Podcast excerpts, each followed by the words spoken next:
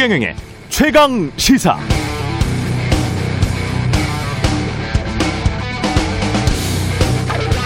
서울시장 선거는 완전히 부동산 선거가 됐습니다. 관련해서 여러 가지 공약이 나오고 있는데요. 대부분은 재건축, 재개발, 공공주택 등 공급에 대한 이야기고 대출 규제 완화, 대다수 1주택자들에 대한 공시가 조정 등이 뒤섞여 나오고 있습니다. 선거 때니까 나오는 정책들이 거의 다 당근 정책, 더 공급하게 하겠다, 더 살 수 있도록 해주겠다는 것이죠. 뭐 다 좋은데요. 이 모든 논의 과정에서 빠져 있는 게 있습니다. 금리입니다. 부동산 가격의 가장 핵심적인 변수 금리. 그런데 금리를 올리고 내리고는 서울시장 권한이 아니죠. 그건 대통령 권한도 아닙니다. 한국은행이 하는 일이고 한국은행은 시장의 물가, 시중 금리 추세 보고 정책 금리의 인상이나 인하를 결정합니다. 그런데 한국의 물가, 시중 금리는 또 세계 경제, 미국 중앙은행인 연준의 영향을 받게 되죠. 그래서 사실 다른 모든 정책들이 부동산과 관련된 다른 모든 정책들이 어떻게 되든 간에 금리가 시장에서 올라가 버리면 자산 가격, 집값은 떨어질 가능성이 높습니다. 경기 사이클에 따라서 금리에 따라서 시간의 흐름에 따라서 과도하게 오른 자산 거품은 빠진다는 말이죠. 그래서 드리는 말씀인데요. 정치가 모든 것을 다 할 수 있는 것처럼 다 해야 하는 것처럼 과장하지 않았으면 좋겠습니다. 그것도 꼴랑 1년짜리 서울시장입니다. 터무니없는 주장이나 터무니없는 기대의 결과는 애외 없이 낙담이었습니다. 네, 안녕하십니까. 4월 2일 세상에 이익이 되는 방송 최경련의 최강시사 출발합니다. 저는 KBS 최경련 기자고요. 최경련의 최강시사 유튜브에 검색하시면 실시간 방송 보실 수 있습니다. 문자 참여는 짧은 문자 50원, 기본자 100원이 들은 샵 9730 무료인 콩 어플에 의견 보내주시기 바랍니다. 서울과 수도권의 집값 상승세가 5개월 만에 한풀 꺾였다는 보도가 나오고 있습니다. 이 흐름 계속 이어질 수 있을지 오늘 1부에서는 미래셋 대우의 이광수 수석연구위원 만나보고요. 2부에서는 오늘부터 시작된 4.7 재보궐선거 사전투표 투표율이 최대 변수로 떠오른 가운데 이어야 필승 전략 무엇인지 오세훈, 박영선 양측 후보 진영의 선대위원장들 만나보겠습니다.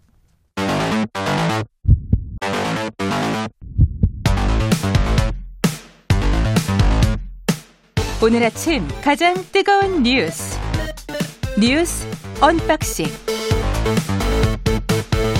자, 오늘 아침 가장 뜨거운 뉴스 뉴스 unboxing 시작합니다. 민동기 기자, 김민아 시사평론가 나와 있습니다. 안녕하십니까? 안녕하십니까? 예. 오늘부터 사전 투표고 선거 이야기 또 해야 되겠네요. 예. 오늘 내일 사전 투표를 하게 되고요. 예. 오전 6시부터 오후 6시까지 가능합니다. 일단 가시면 체온, 측, 체온 측정하셔야 되고요. 그리고 비닐 장갑 끼셔야 됩니다. 비닐 장갑 끼고 네. 아, 비닐 장갑 지난번에 이게 껴서 이제 다 투표했거든요. 예. 그리고 대화는 가급적 안 지난 하시는 총선 때도 우리가 그랬습니까? 네. 그렇습니다. 아, 비닐 기억이, 장갑 잘, 다. 기억이 잘 안 나네. 네. 비닐 장갑 다 꼈습니다. 그리고 예. 신분증 지참하셔야 되고요. 예. 코로나19 확진자를 위한 생활치료센터 내 특별 사전 투표소 6곳이 있는데 예. 이 6곳은 내일 별도로 운영을 한다고 합니다. 아, 오전 6시부터 오후 6시까지 사전 투표. 네. 사전 투표는 투표소 있는 곳 아무데나 가서 하면 되죠. 그렇습니다. 주민등록증만 가지고 가면. 네. 그죠. 이게 사전 투표율이 의미가 있을까요?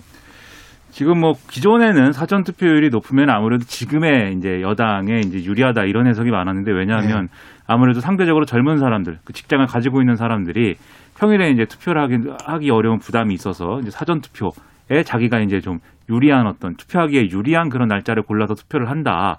이런 전제가 있었기 때문인데 지금 여론조사를 보면은 사실 이제 아, 젊은 층의 이제 여론이라는 것이 박영선 후보보다는 오세훈 후보 측에 좀 쏠려 있는 거 아니냐 이런 분석도 있고 예. 그리고 워낙 이제 양측 후보들 중에 누가 더 이제 투표 의지를 더 강하게 지금 나타내고 있느냐를 음. 보면은 그것도 여론조사를 보면은 오세훈 후보 측이 좀 더 높게 나오거든요. 예. 이런 흐름이 있기 때문에 뭐 사전 투표가 이제 높다는 게 지금은 누구에게 유리하다 이렇게 말하기가 좀 어려운 이제 그런 투표가 됐다. 이런 이제 분석이 가능하고요. 예. 다만 이제 투표 사전 투표율이 높은 게 지금은 제가 말씀드린 대로 하면 그럼 오세훈 후보한테 유리한 거 아니냐 이렇게 볼 수도 있겠지만 음. 또 여당의 조직표가 얼마나 많이 이제 움직이느냐 이게 첫 번째로 이제 변수가 또 될 수가 있겠고 그 다음에 지금 뭐 여러모로 지금 뭐 어, 얘기가 되고 있는 이 사전 투표에 대해서 못 믿겠다라는 이 보수층의 그런 정서가 또 남아 있는 측면도 있기 때문에 이걸 또 오세훈 후보 측이 어떻게 불식시키느냐 이것도 같이 유불리에 아마 작용을 하겠죠. 과거와 좀 달라진 게요. 예. 과거에는 더불어민주당이 젊은 층을 주로 공략을 했거든요. 예. 근데 이번에 양상이 좀 바뀌었습니다. 음. 더불어민주당이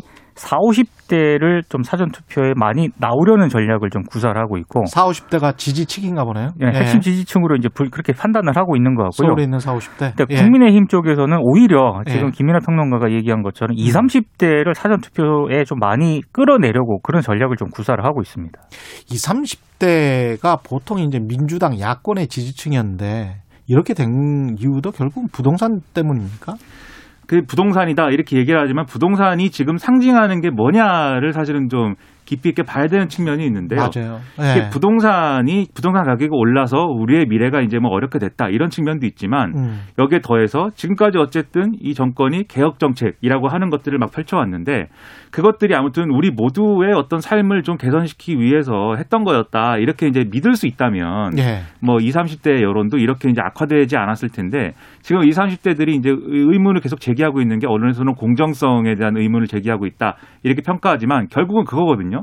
이 정권이 추진하고 있는 여러 가지 정책들이 우리에게 공평한 기회를 보장한 것이냐. 이제 이거에 대한 의문인 건데 지금 이제 LH 사태라든지 그다음에 부동산 문제에 있어서 예를 들면 김상조 전 정책실장이나 박주민 의원 문제나 이런 문제가 그렇지 않았구나. 이 제도는 본인들을 위한 거였나 보다 이렇게 생각할 만한 맥락들이 형성이 돼서 그렇죠. 그래서 이제 지금 어 그러지 않아도 지금 이제 이 정권의 여러 가지 이제 좀 불만을 가졌던 젊은 층들은 오세훈 후보 지지를 굉장히 강하게 지금 표출하고 있는 것이고 예. 그래도 국민의힘을 지금 선뜻 지지하기가 좀 망설여지는 이 층은 여론조사에서 응답 유보층으로 지금 이제 나가 있는 그런 상황인 거죠. 그래서 음. 이 마음을 돌릴 수 있는 거냐 남은 기간 동안 예. 뭐 박영선 후보로서는 그것이 이제 어 뭔가 해법이 있어야 될 건데 지금 또 그 해법을 바로 또 이렇게 지금 얼마 안 남았는데 음. 꺼내들기도 쉽지 않고 여러 가지로 이제 난감하겠죠.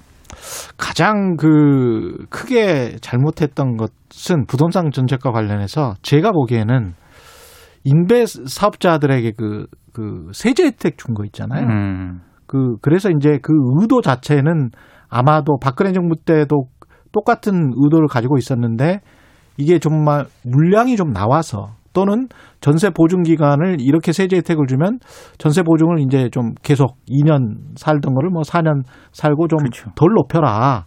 뭐 이런 식의 어떤 시장의 물량 기존 주택에 대한 공급 물량 확대 정책으로 생각을 하면서 이 정책을 폈었거든요. 그걸 확대했었거든요. 네. 근데 그게 굉장히 뭐랄까 그 시점이 안 좋았고 어 위선적으로 보였어요. 왜냐하면 일가구 일주택자들에 관한 세제랄지 이런 것들은 굉장히 강화시키면서 네. 다주택자들에 관한 세제를 풀어버리니까 이게 뭐지? 이렇게 된 거지. 그 부분은 네. 사실 이제 그림과 현실이 이제 안 맞은 사례라고 볼 그렇죠. 수가 있는데 네. 그 다주택자들에게 이제 세제 혜택을 준 의도는 어쨌든 임대사업자 등록을 유도한 거죠. 그렇죠. 그리고 임대사업자 등록을 유도하려고 했던 것은 이게 예를 들면 모든 사람이 1가구 1주택자가 될 수 있으면 그 예. 정도까지 집값이 떨어질 수 있으면 상관없는데 음. 그건 현실적으로 어렵지 않습니까? 음. 그래서 임대를 살아야만 되는 분들이 있는데 이 수요를 공공임대나 이런 걸로만 다 충족시킬 수 없고 결국은 음. 민간임대 시장에서 해결해야 되거든요. 이 민간임대 시장을 어떻게 조성할 거냐. 지금은 4인 간의 계약으로만 임- 임대 시장이 움직이는데 이것을 뭔가 사업자화하고 대형화하고 그리고 이 대형화한 임대 사업자들에게 음. 예를 들면 지금 전월세 상한제라든지 이런 걸 법으로 이렇게 좀 하기보다는 임대 사업자들에게 개입을 해서 연착륙시키는 방안 이런 그림을 그렸던 거죠. 그런데 음. 지금 말씀하신 대로 그 그림으로 가는 게 아니라 다주택자들이 갭 투자를 하고 그렇죠. 그걸로 더 많은 주택을 사고 그래요. 이 세제 혜택을 활용해서 어. 더 투기를 하고 이런 그림으로 간 거고 음. 이 그림이 무너지면서 그러면 전월세 상한제라든지 이렇게 일종의 경착륙으로 간 건데 예. 그게 또 지금 보여주는 여러 가지 부작용으로 표출이 또 됐기 때문에 그래서 이제 부동산 정책에 대해서 첫 번째 그림도 무너졌고 두 번째 그 대안으로 꺼내든 것도 지금 효과를 못 보고 있다. 이런 평가를 안 할 수가 없는 거고 특히 이제 전월세가 오른 거에 대해서는 여기에 대해서도 젊은 층이 느끼는 어떤 여러 가지 부담이나 이런 것들이 상당히 클 겁니다. 그렇습니다. 예.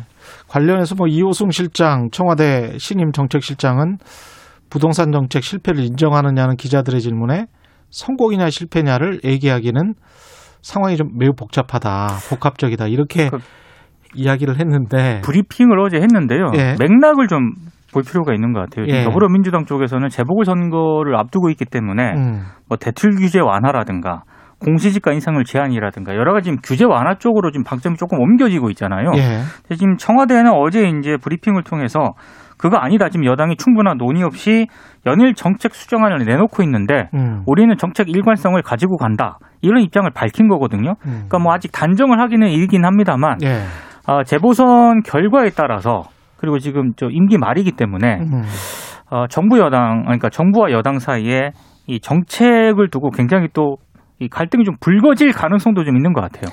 근데 이 매우 복합적이다는 이 말이 맞아요. 맞는데 정부는 김현미 장관 때부터 매우 단선적으로 부동산 정책을 대했어요. 왜냐하면 청문회 내내 그 기간 내내 투기 세력 때문에 부동산 가격이 오른다라고 했고 그 메시지와 그 시그널만 줬거든. 네. 그러면서 투기 세력만 잡으면 부동산 가격이 잡힐 것처럼 몇 년 동안 이야기를 해버렸단 말이에요. 그러니까 국민들이 당연히 어? 이상하네. 투기 세력 잡는다고 그 국세청까지 동원해서 매번 그렇게 합동조사를 하더니 투기 세력은 몇 건 몇 건 잡았다, 백 건 잡았다라고 하는데 부동산 가격은 왜 오르냐? 이렇게 질문을 할 수밖에 없는 거예요. 그러니까 이런 복합적인 상황을 처음부터 인지를 하고 복합적으로 대응을 했었어야 되는데 그게 정직한 그 정책의 합리적인 결과 였는데 그게 아니고 자꾸 어떤 투기 세력 이야기만 하다가 실기를 많이 했다는 그러니까 거죠. 부동산 예. 정책과 관련해서는 그 인간이 가진 기본적인 욕망이라는 게 있지 않습니까? 예. 그 욕망을 어느 정도 인정한 선에서 부동산 정책을 펴야 되는데 아, 거기에 좀 실패를 한 게 아닌가라고 뭐 지적을 하시는 분들도 있더라고요. 근데 뭐 그런 욕망의 인정도 인정인데 음. 그 정책의 그림을 한번 그렸으면 사실 그 그림을 수정해 가면서 보완해 가면서 이렇게 가는 뭐 그런 방법도 사실은 가능하죠. 그래서 그렇지. 실패가 예, 있으면 그렇습니다. 그 예. 실패에 대해서 이제 보, 보완을 하고 이래야 되는데 지금 말씀드린 이, 이 정부가 처음에 그렸던 그림이 엎어지면서 바로 이제 그러면 임대 수요는 공공 임대를 좀 늘리는 걸로 하고 그 다음에 이제 전세 상한제나 이런 거는 법으로 해결하고 그 다음에 뭐 지금 공급 공급이 부족해서 집값이 올랐다고 하니까 공급을 풀어서 공급을 더 많이 넣자 이 방향으로 이제 확 쏠린 거고 정부는 거기까지인데 이 정권이 얘기하는 건 거기까지인데 지금 여당은 거기서 더 가야 된다 빚을 더 내 가지고 더 사게 하자 음. 이런 얘기까지 꺼내고 있는 거 아닙니까? 그렇죠. GTI 규제, LTV 규제 얘기하는 게 그렇죠. 그래서 이게 사실은 과거 해법으로 계속해서 이렇게 쏠려가고 있는 거거든요. 음. 그게 나중에 이, 이 정권의 전체 부동산 정책에 어떤 평가를 가능하게 할 거냐, 음. 뭐라고 평가할 것이냐, 상당히 이 저- 재보선 이후에 당청 간의 이러한 해법에 대한 어떤 온도차나 이런 것들이 균열로 이어질 건데, 그거 이 정권의 부동산 정책에 이제 긍정적인 평가가 남기기는 어렵다고 봅니다. 좀 더 체계적으로 접근했으면 좋겠습니다. 마지막 남은 1년이라도. 예. 오세훈 후보 같은 경우는 용산 참사 그 발언을 관훈클럽 토론에서 했는데 가슴 아프게 생각하고 죄송스럽다라고 사과는 했, 했네요. 예. 사과는 했는데요. 음. 어, 자신의 그 전 발언에 대해서 과도하고 성급한 진압이 불러온 참사의 측면이 있었고 그 점에 대해 당시 서울시장으로서 책임을 지고 죄송하다는 말씀을 드렸는데 예. 그 부분은 생략된 채 앞부분만 일부 언론에 의해 문제가 되고 있다 이렇게 얘기를 했거든요. 근데 영상을 보신 분들은 아닌 것 같은데. 아닌 거 아닌 거라는 걸 다 아실 겁니다. 그래서 예. 이건 언론 탓을 할 책임 그런 상황은 예. 아닌 것 같고요. 그 본인이 그렇게 진심으로 이야기를 하는 어, 정확하게 얘기를 했습니다. 예. 예. 그래서 그 부분이 뭐가 생략이 됐다는 건지는 저는 솔직히 잘 모르겠습니다. 아니 그리고 임차인들의 폭력적 저항이 본질인지 경찰의 과도한 진압이 본질인지 그 양자 간에 지금 이야기를 해야 되는 거 아니에요? 네. 근데 이제 폭력적 저항이 뭐 있을 수 있는데, 예. 그 당시에도 이제 2018년에 이제 진상조사회가 그 당시에 이제 확인한 바를 보면은 예. 이미 경찰이 그때 진입하기 전에 이 내부에 지금 뭐가 있을지 모르고 상당히 위험한 상황이기 때문에 그럼요. 현장 경찰이 진입하기 어렵다라고 보고를 한 것을 경찰 상부가 그냥 들어가라 이렇게 하면서 사실은 그 비극까지 이제 이어진 것이고 아니 다큐멘터리 영화에도 나와. 그렇죠. 좀 그렇죠. 다큐멘터리 영화 안 보셨나? 아, 그다 나옵니다. 그 상황은. 그 그런 상황에 대해서 사실은 지금 예. 예. 를 들면 이 여- 자기의 말한 게 뭐 생략됐다고 얘기하고 있지만 예. 핵심은 그 상황을 어떻게 평가하느냐, 인정하느냐가 핵심이거든요. 경찰의 과잉 진압이 어쨌든 이게 뭐 세입자들이 어떻게 행동했든 과잉 진압으로 인해서 결국은 그러한 비극이 일어났다는 것을 인정하느냐 여부가 핵심인데 그 부분에 대해서는 계속해서 인정하지 않은 거예요. 사실상 오세훈 후보의 발언은. 예. 근데 어제 이제 사과 메시지에서는 이게 뭐 그래도 어떤 그때 신중하고 뭐 이렇게 좀 그러한 접근이 필요했다라고 얘기를 해서 한 발 물러나긴 했는데 결국은 이 문제에 있어서는 오세훈 후보 가 이제 그 바람직하지 않은 발언을 했다라고 평가할 수밖에 없는 거죠. 예. 검찰 뉴스는 김학의 불법 출금과 관련해서 차규근, 이규원 이두 사람을 불구속 기소했습니다. 예. 근데 이게 좀 이게 좀 이례적으로라고 지금 평가를 받는 게요. 예. 그 김진우 공수처장이 지난달 12일 수원지검에 이 사건을 재이첩을 하면서 현직 검사가 연루된 사건 같은 경우에는 수사 완료 후에 송치를 해달라고 요구를 했거든요. 음. 근데 지금 수사팀에서 이걸 대검하고 논의한 끝에 이걸 무시하고 기소를 강행을 한 겁니다. 아, 공수처로 송치해라 그랬는데. 그런데 이게 예. 기소를 강행을 한 건데 그냥 우리가 그냥 기소하겠다. 이제 그 네. 강행을 한 것 자체가 음. 일단 공수처장의 그런 요구를 무시를 했다고 봐도 되는 거죠 지금. 예. 그러니까 이게 약간 법리 논쟁이 있는 것 같아요. 뭐냐면 공수처가 검사와 관련된 사건은 수사를 하고 기소를 하는 게 맞죠. 그런데 이 사건을 수사하고 기소할 지금 준비가 안 돼 있기 때문에 어. 검찰에 재이첩을 한 거거든요. 예. 그럼 재이첩을 한이 사건을 공수처는 그래도 재이첩했지만 기소는 우리가 해야 된다 이렇게 얘기하는 거고 그렇지. 검찰은 재이첩을 받았으면 사건이 넘어온 거기 때문에 기소까지 우리가 하는 거다 이렇게 주장하고 있는 거예요. 그래서 이게 사실 법리적으로 따지면 제가 뭐 법대를 나오진 않아서 네.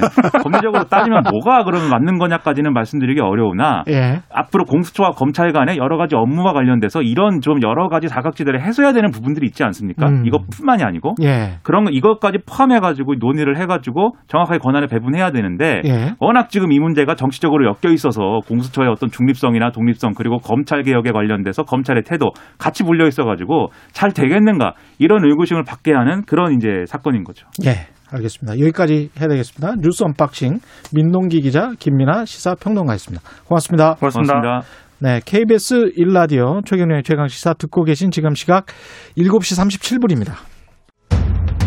오늘 하루 이슈의 중심. 당신의 아침을 책임지는 직격 인터뷰. 여러분은 지금 KBS 1라디오 최경영의 최강 시사와 함께하고 계십니다.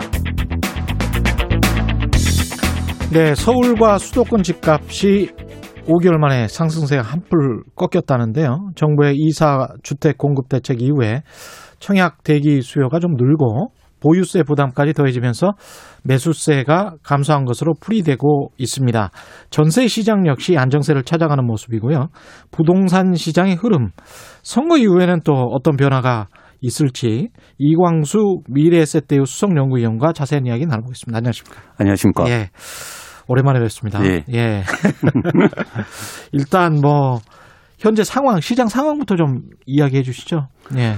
일단 최근에 서울을 중심으로 해서 가격 상승률이 좀 둔화되고 있습니다. 예. 어, 그래서 상승률이 둔화되고 있다. 예, 그렇습니다. 상승은 하고 있다. 예. 그렇습니다. 근데 예, 저희가 실거래가로 직접 파악을 해보면요. 예. 어, 직전 거래 대보다 예. 거래 가격보다 떨어진 비율이 한 40% 정도 되고요. 40%. 예, 그 다음에 고점 대비해서 음. 떨어지는 비율은 50%가 넘고 있습니다. 아, 절반 정도가 예. 넘네요. 예, 그래서 그런 차원에서는 조금 음. 상승세가 확실히 둔화되고 있고 음. 이런 상황이 좀 이어지면 예. 하락까지도 예상하고 예상할 수 있다 이렇게 이제 판단하고 있습니다.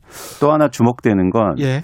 거래량이 급감하고 있습니다. 거래량이 급감하고 있다. 예. 어, 현재 수준 3월 서울 아파트 거래량이 1,733건 이어서요. 음. 전월 대비해서 54%가 감소했고 예. 전년 동기 대비해서 61%가 감소했습니다.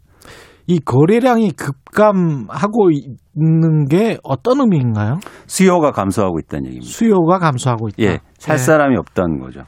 현금 줍줍이라는 말이 유행했었잖아요. 그렇죠. 현금이 그렇게 많다고 그렇습니다. 어, 이야기를 했는데 예. 그 사람들은 다 어디 갔을까요?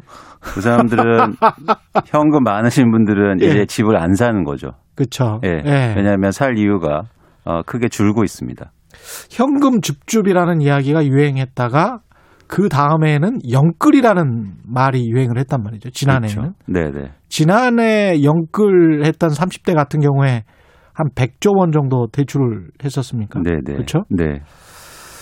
이게 30대가 100조 원 정도의 대출 규모면 한국 역사상 유례가 없었던 거잖아요. 그렇습니다. 예. 지금 가계부채가 거의 1,700조가 넘어가고 있는데요. 예. 뭐 이런 수준은 역사상 처음입니다. 그렇죠. 예. 근데 이제 우리가 보통 일생의 주기를 보면 40대나 뭐 가난했던 시절에는 40 저도 이제 40대 아주 후반에 집을 샀는데 그 정도의 집을 사는 게 이제 보통의 일반적인 셀러리맨들 직장인들의 인생 사이클이란 말이죠. 그렇죠.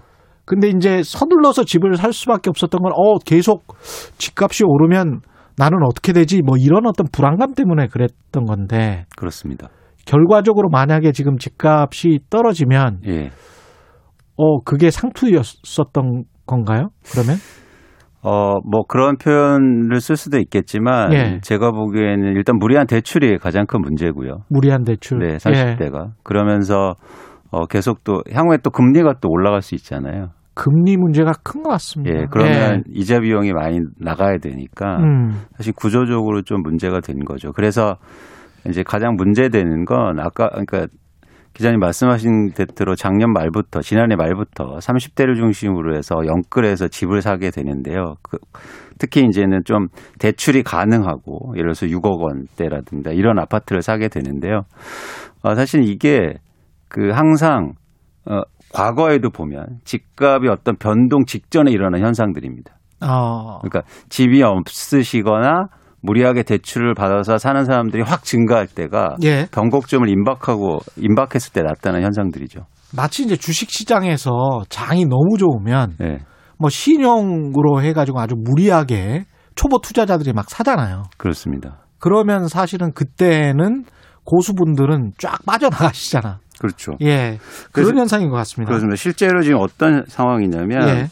예를 들어서 고수들은 뭐 이런 말씀 좀 그렇지만 고수들은 다주택자잖아요. 예. 다주택자들이 서울 아파트를 사는 비중이 예. 저희가 통계적으로 나오는데요. 음. 2019년도에는 어 10.5%였습니다. 예. 그러니까 10명 중에서 한, 한 명 반 정도가 다주택자가 집을 한 채 더 샀어요. 근데 지금은 이게 올해 1월에는 5% 미, 5%대로 떨어졌습니다. 어. 그러니까 뭐냐면 이제는 다주택자 돌 많은 사람들이 집을 한 채 더 사고 막 이러지 않는다는 거죠. 그렇죠. 예. 아무래도 다주택자들은 또 본인이 살 집이 아니고 수익성을 추구를 하잖아요. 그러면 그렇습니다. 결국은 임대료를 일종의 배당금처럼 생각을 하면서 임대료 계산도 월세 계산도 해야 될 것이고 그렇습니다. 나중에 시세 차익을 계산을 해본다면 지금의 가격을 굉장히 골똘히 보겠죠. 그렇죠. 또 하나 뭐냐면 이제 예. 법인도 있잖아요. 예. 법인은 진짜 투자자인데 예. 법인은 2019년도에 이 비중이 전체 매수자에서 8.5%를 차지했는데요. 음. 지금은 0.3%예요. 아. 그러니까 지금 법인으로 집을 사는 사람 없어요. 그렇게 되는 거군요. 예. 점점 아까 그래서 이제 거래량이 급감하면서 수요자가 감소하고 있다. 네. 근데 이제 정부는 계속 신도시는 하겠다는 것이고 LH 네. 사태에도 불구하고 네. 게다가 이제 보유세가 상당히 좀 부담이 특히 뭐 강남 같은 뭐 한 채 20억짜리 넘는 거 한 두세 채 가지고 있다. 네. 그럼 5, 60억 정도 되는데 네. 그런 사람들은 보유세 부담이 크게 늘어나잖아요. 그렇습니다. 예. 두배 정도 인상되죠. 보유세가. 그렇죠. 네. 그렇게 되면 자신이 뭐 2억, 3억의 연봉자라고 할지라도 1년에 재산세로 몇 천만 원을 내야 되면 부담이 되거든요. 그거는. 그렇습니다. 예. 사실 돈 있는 분들이 세금을 가장 싫어하세요. 예, 그래서 이렇게 그렇죠. 세금이 올라가면 가장 예. 먼저 액션을 합니다. 음. 예, 왜냐하면 형 그거는 세금은 진짜 없는 돈이거든요. 예. 예, 나가야 그렇죠. 되니까 무조건. 나가야 되니까. 예, 예. 그러니까 세금을 줄이기 위한 예, 게다가 재산세 같은 경우는 1년에 한 번씩 꼬박꼬박 내야 되니까. 그렇습니다. 그리고 부동산 세금이 또 무서운 게 예. 회피할 수 있는 방안이 없습니다. 행복할 수 있는 방 회, 회피, 회피. 아, 도망칠 수 있는 방안이 예, 없다. 절세라든가 이게 불가능하죠. 딱 보여버리니까 명확하게 나타나니까 등기가 돼 소유가. 있고. 예. 그러네요. 그래서 부동산 세금이 원래 가장 무서운 세금이라고 합니다. 음. 그래서 이런 저항도 큰 거예요. 아, 그렇겠습니다. 예. 예. 그래서 부자 들이 그림 모으고 그러는 거군요. 그, 그렇죠. 그거는 이제 숨기, 지하실에 숨길 수 있으니까. 그렇죠. 지하실에 숨길 수 있으니까. 네, 근데 아. 이, 이 부동산을 못 숨기잖아요. 예. 예. 이게 정부 정책의 영향이 지금 조금씩 효과를 발휘하고 있는 겁니까? 어떻게 보세요? 그러니까 명확하게 저희가 아셔야 될 게 정부가 그동안 사실 투기 수요 억제를 기치로 내걸고 예. 정책들을 내세웠죠. 음. 그런데 이런 금리가 인하되고 유동성이 확대되는 시장에서 그런 어떤 투자 수요를 줄이기 위한 정책이 세지 않았어요. 그만큼. 예. 본격적으로 세진 건 지금부터예요. 음. 그래서 많은 전문가들이나 시장에서 어떻게 생각하시냐면 니네 정부에서 그렇게 했는데도 집값 못 잡았잖아.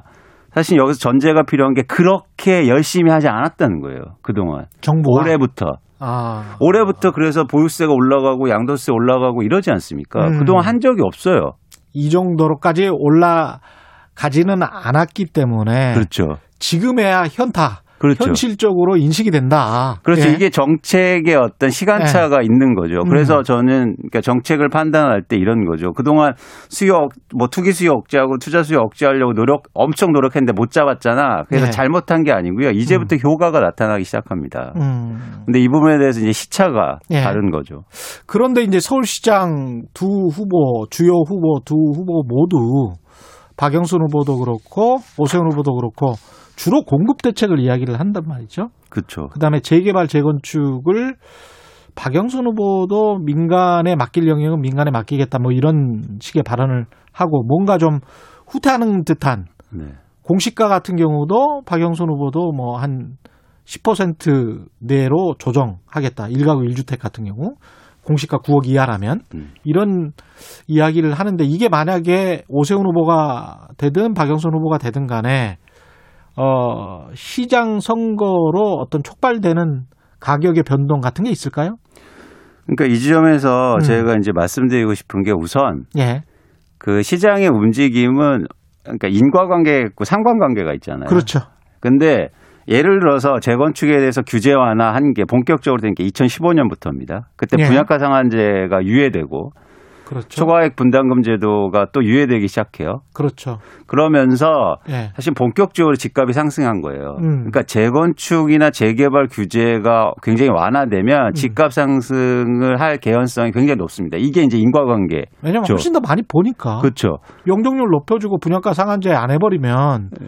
그 지금 투자해 가지고 5층짜리 아파트 투자해서 나중에 35층으로 올라가면 그게 다 본인들 몫이 되는 거잖아요. 그렇습니다. 그래서 예. 지금 서울시장 이제 후보분들이 동일하게 재건축 규제 완화를 한다고 하니까 예. 지금 신문 당장 펴보시면 재건축 아파트 단지 호가가 오르고 올라가죠. 있잖아요. 예. 근데 이런 명백한 사실을 보고 있음에도 불구하고 예. 재건축을 많이 하면 집값이 안정된 것처럼 얘기한다는 거죠. 단기적으로는 올라갈 수밖에 없을 것 같아요. 근데 그거는 사실은 보수적인 정치인들도 인정을 하, 시거든요 예. 단기적으로는 올라가지만 장기적으로 봤을 때는 공급을 많이 하니까 떨어질 것이다. 이게 이제 보수적 정치인들의 주장입니다. 예. 제가 시장 전문가로서 공급 효과가 작, 작다는 거예요. 음. 일반 분양 문장이 별로 안 되잖아요. 재건축할 때. 얼마나 됩니까? 예를 들어서 아, 천채를 없애서 예. 3천채 만들면 그래요. 공급 많아요. 음. 근데 천채 없어서 기껏해야 300가구, 400가구 생기는데 예. 그게 과연 이런 어떤 개발 호재를 덮을 만한 공급이라는 거죠. 예. 그런 차원에서는 저희가 이 재건축 문제는 조심해서 접근할 필요가 있고요. 안 하자는 게 아니고요. 예. 순차적으로 계속 계획을 세워서 해야지 이거를 정, 정부나 뭐 시장이 바뀐다고 해서 확 되고 안 하고 이러면 변동성만 키운다는 겁니다. 이게 지금 청취자 여러분들이 잘 아셔야 되는 게 이런 측면이 있어요. 5층짜리 아파트를 35층으로 영정률을 높인다는 거는 땅의 가치를 높여준다는 거거든요. 그렇습니다. 결국 재건축이나 재개발은 땅에 대한 투자예요. 주택에 대한 투자가 아니죠. 그렇죠. 예, 그래서 그 한정된 땅에 더 높게 지어준다는 거는 가령 천세대 정도를 일반 분양을 한다라고 하면 1조 정도가 1조 원 정도가 재건축 하는 그 조합원들 그냥 기존에 그 지분을 가지고 있는 사람들 있지 않습니까? 재건축 조합원 아파트들에게 돌아오죠. 그걸 그 그렇게 큰 특혜인 거죠 일종의. 그렇습니다. 예. 시장 참여자들은 그걸 알기 때문에 예. 이건 재건축 아파트를 전부 다 투자 목적으로 사놨다는 거예요. 예를 음. 들어서 강남의 주요 재건축 단지의 실제 거주 비율을 살펴보면 음. 소유자의 거주 비율을 비- 보면 30%인 데가 되게 많습니다. 예. 그러니까 전부 다 이제 임차인들이 살고 있는 거죠. 투자 목적으로 다 사놓고. 이게 어, 어떻게 해야 될까요? 정책의 일관성을 가져가야 된다고 보십니까? 그렇죠. 음. 그러니까 정책이 그러니까 두 가지가 필요한데요. 예. 하나는 뭐냐면 그러니까 부동산 정책을 할 때 제가 전문가로서 말씀드리면 예. 시장을 분석하는 입장에서 두 가지가 달라야 돼요. 하나는 뭐냐면 복지와 음. 시장이 있는 겁니다. 예. 근데 이게 자꾸 혼동되는 거예요. 음. 예를 들어서 지금도 여당에서 어떤 말씀하시냐 복지하고 시장을 헷갈리는 거예요. 그렇죠. 예. 시장은 예를 들어서 청년 주택을 만든다. 1인 가구를 만든다. 이거는 시장입니까? 복지입니까? 복지죠. 복지죠. 이걸 만들어서 시장이 안정되지는 않아요. 그렇습니다. 예. 저 그, 그, 그렇죠. 예. 그래서 예를 들어서 지금 그렇다고 어떤- 강남 집값이 떨어지지는 않거든요. 않죠. 예. 1인, 1인 가구 만들 수 있고 청년 가구를 위한 복지를 위해서 아파트를 많이 만들어주는데 어떻게 여기 집값에 영향을 미치는 거야. 근데 이걸 혼동하고 있다는 거예요. 음. 시장은 다르게 움직이는 거예요. 그래서 네. 시장의 가격을 안정시키고 시장의 매, 시장을 움직이기 위해 의도적으로 움직이기 위해서 시장의 메커니즘에 대한 이해가 필요한 거죠. 예. 예, 시장이 과연 어떤 원인으로 움직이는가? 그러니까 청년 측이든 뭐 1인 가구든 복지적인 공급 정책은 하되 하죠, 하죠. 그냥 계속 그거는 여야가 다 마찬가지로 한다는 거 아니에요. 네. 그리고 정부 바뀔 때마다 다 나왔던 이야기들이에요. 공공임대 확대하겠다는 거는. 그렇죠, 그럼 뭐 박근혜 대통령, 이명박 대통령 다 했던 이야기고 그렇죠, 지금 정부도 포함해서 그렇죠, 결국은 이제 시장을 어떻게 잡을 것이냐, 그렇죠. 가격을 하향 안정화시킬 것이냐. 네. 그 대안은 뭐라고 보십니까? 그러니까 그 말씀하신 게 여러 가지가 음. 필요한데 첫 번째는 저는 일단 지금 정책에서 한국의 부동산에서 시장을 가장 많이 움직이는 거, 가격의 변동폭을 키우는 건 투자나 투기 수요라고 보거든요. 예. 이건 명확하게 증명이 된 게 예를 들어서 지금 최근 6년간 가격이 계속 올랐는데 그동안 다주택자가 매년 10만 명씩 증가합니다. 음. 그러니까 그만큼 아, 열- 예를 들어서 최 기자님 이런 거죠. 금리가 떨어지면 왜 주택 수요가 증가합니까? 음. 갑자기 내 집에 살고 싶은 사람이 많아진 거예요? 아니에요. 그렇죠. 한 20초 남았는데 투자 목적으로 하는 주셨네요. 사람이 많아진 거죠. 예. 그래서 결국엔 제가 제 하나 말씀드리고 싶은 건 시장과 복지는 다르다. 음. 시장과 복지는 다르다. 예. 그 예. 말씀을 꼭 드리고 싶고 예. 그런 측면에서 정책의 일관성과 방향성을 잘 가져가야죠. 마지막으로 집값 전망은 어떻게 하- 생각하세요? 뭐 지금 서울시장이 변수긴 한데요. 예. 선거가 변수긴 한데 전 꾸준하게 뭐 네. 안정될 것으로 보고 있고요. 그 단초가. 단초가 지금 예. 거래량의 감소입니다. 예. 알겠습니다. 오늘 말씀 감사하고요. 미래세대우의 이광수 수석 연구위원이었습니다. 고맙습니다. 고맙습니다. KBS 일라디오 최근의 최강시사 1부는 여기까지고요. 잠시 후 2부에서는 오세훈, 박영선 후보의 선대위원장들 만나봅니다. 잠시 후에 뵙겠습니다.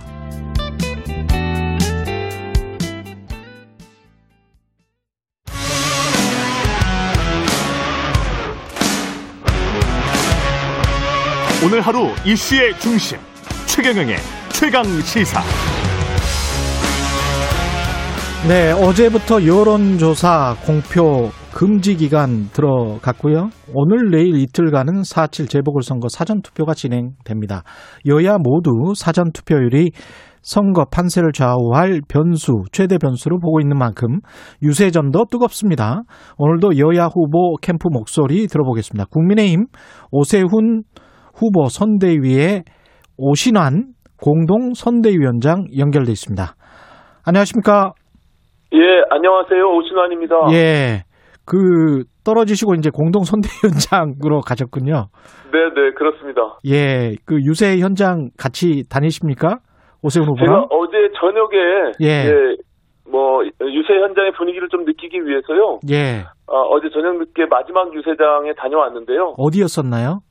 어, 강북구 미아 사거리에서 유세가 있었습니다. 아, 멀리 갔다 오셨네. 예. 네, 네. 그 사실 저는 뭐 캠프 내에서 어, 전략이나 판세 분석을 주로 하고 있는데 예. 예, 어제 유세 현장에 다녀오니까 음. 예, 시간이 마지막으로 이렇게 흐를수록 그 문재인 정부의 에, 회초리를 들어야 된다라는 그 민심이 강해지고 있다는 걸 느낄 수가 있었고요. 예. 특히 20, 30대 젊은 층의 음. 지지자가 야당에게 이렇게 지지해 주는 게 굉장히 고무적인데, 예. 예, 그것이 이제 국민의힘이 이번 선거를 계기로 해서 정말 정신 차리고 제대로 변화하는 모습을 보여드려야 되겠다 이런 마음을 좀 책임감을 무겁게 느꼈습니다. 예. 강북구 같은 경우는 사실은 전통적으로 보면 그 민주당 쪽 아니었습니까? 그렇습니다. 예. 예, 근데도 뭐- 거기에서도 그렇게 느끼셨어요? 그렇습니다. 이게 뭐 어떤 세대 계층을 떠나서 이제 다양한 뭐 많은 군중들이 모여서 예. 예, 이번만큼은 그 보궐선거를 왜 치르는지에 대한 의미를 명확히 인식하고 있는 것 같고요. 예. 특히 그동안의 문재인 정부의 실정에 대해서 예, 그것이 이 복- 이렇게 독주하고 있는 음. 어, 그 부분에 대해서 좀 제동을 걸어야 된다. 이런 생각들을 많이 갖고 계신 것 같습니다. 전략 판세 분석을 담당하신다니까 여전히 그 유리하다. 많이 앞서고 있다 이렇게 생각을 하시는 거죠? 뭐 여론조사의 추이는 이제 하나의 트렌드인데요. 예. 이제 보궐선거 특성상 투표율 변수가 있기 때문에 음. 그 미리부터 결과를 좀 예단하기는 좀 어렵고요. 예. 어, 저희로서는 끝까지 낮은 자세로 최선을 다해서 선거에 임하자. 그래서 한 분 한 분 모두 투표장에 갈 수 있도록 하는 것이 최대 전략이다 이렇게 생각하고 있고요. 지금은 당 전체가 그 생각반이 없습니다. 예. 투표율이 높은 게 국민의힘에 유리한 겁니까? 아니면 불리한 겁니까? 아, 투표율이 높다는 것은 이제 결과적으로 어, 지금 현재 앞서고 있는 측이 유리하다는 거거든요. 그렇기 예. 때문에 에, 저희로서는 어, 투표율을 좀 많이 높이면 높일수록 예. 어, 유리한 측면이 있다. 그리고 지지층이 결과적으로 투표장에 향하게 하는 것이 매우 중요한데 음. 에, 그런 부분들에 대해서 집중하고 있습니다. 예.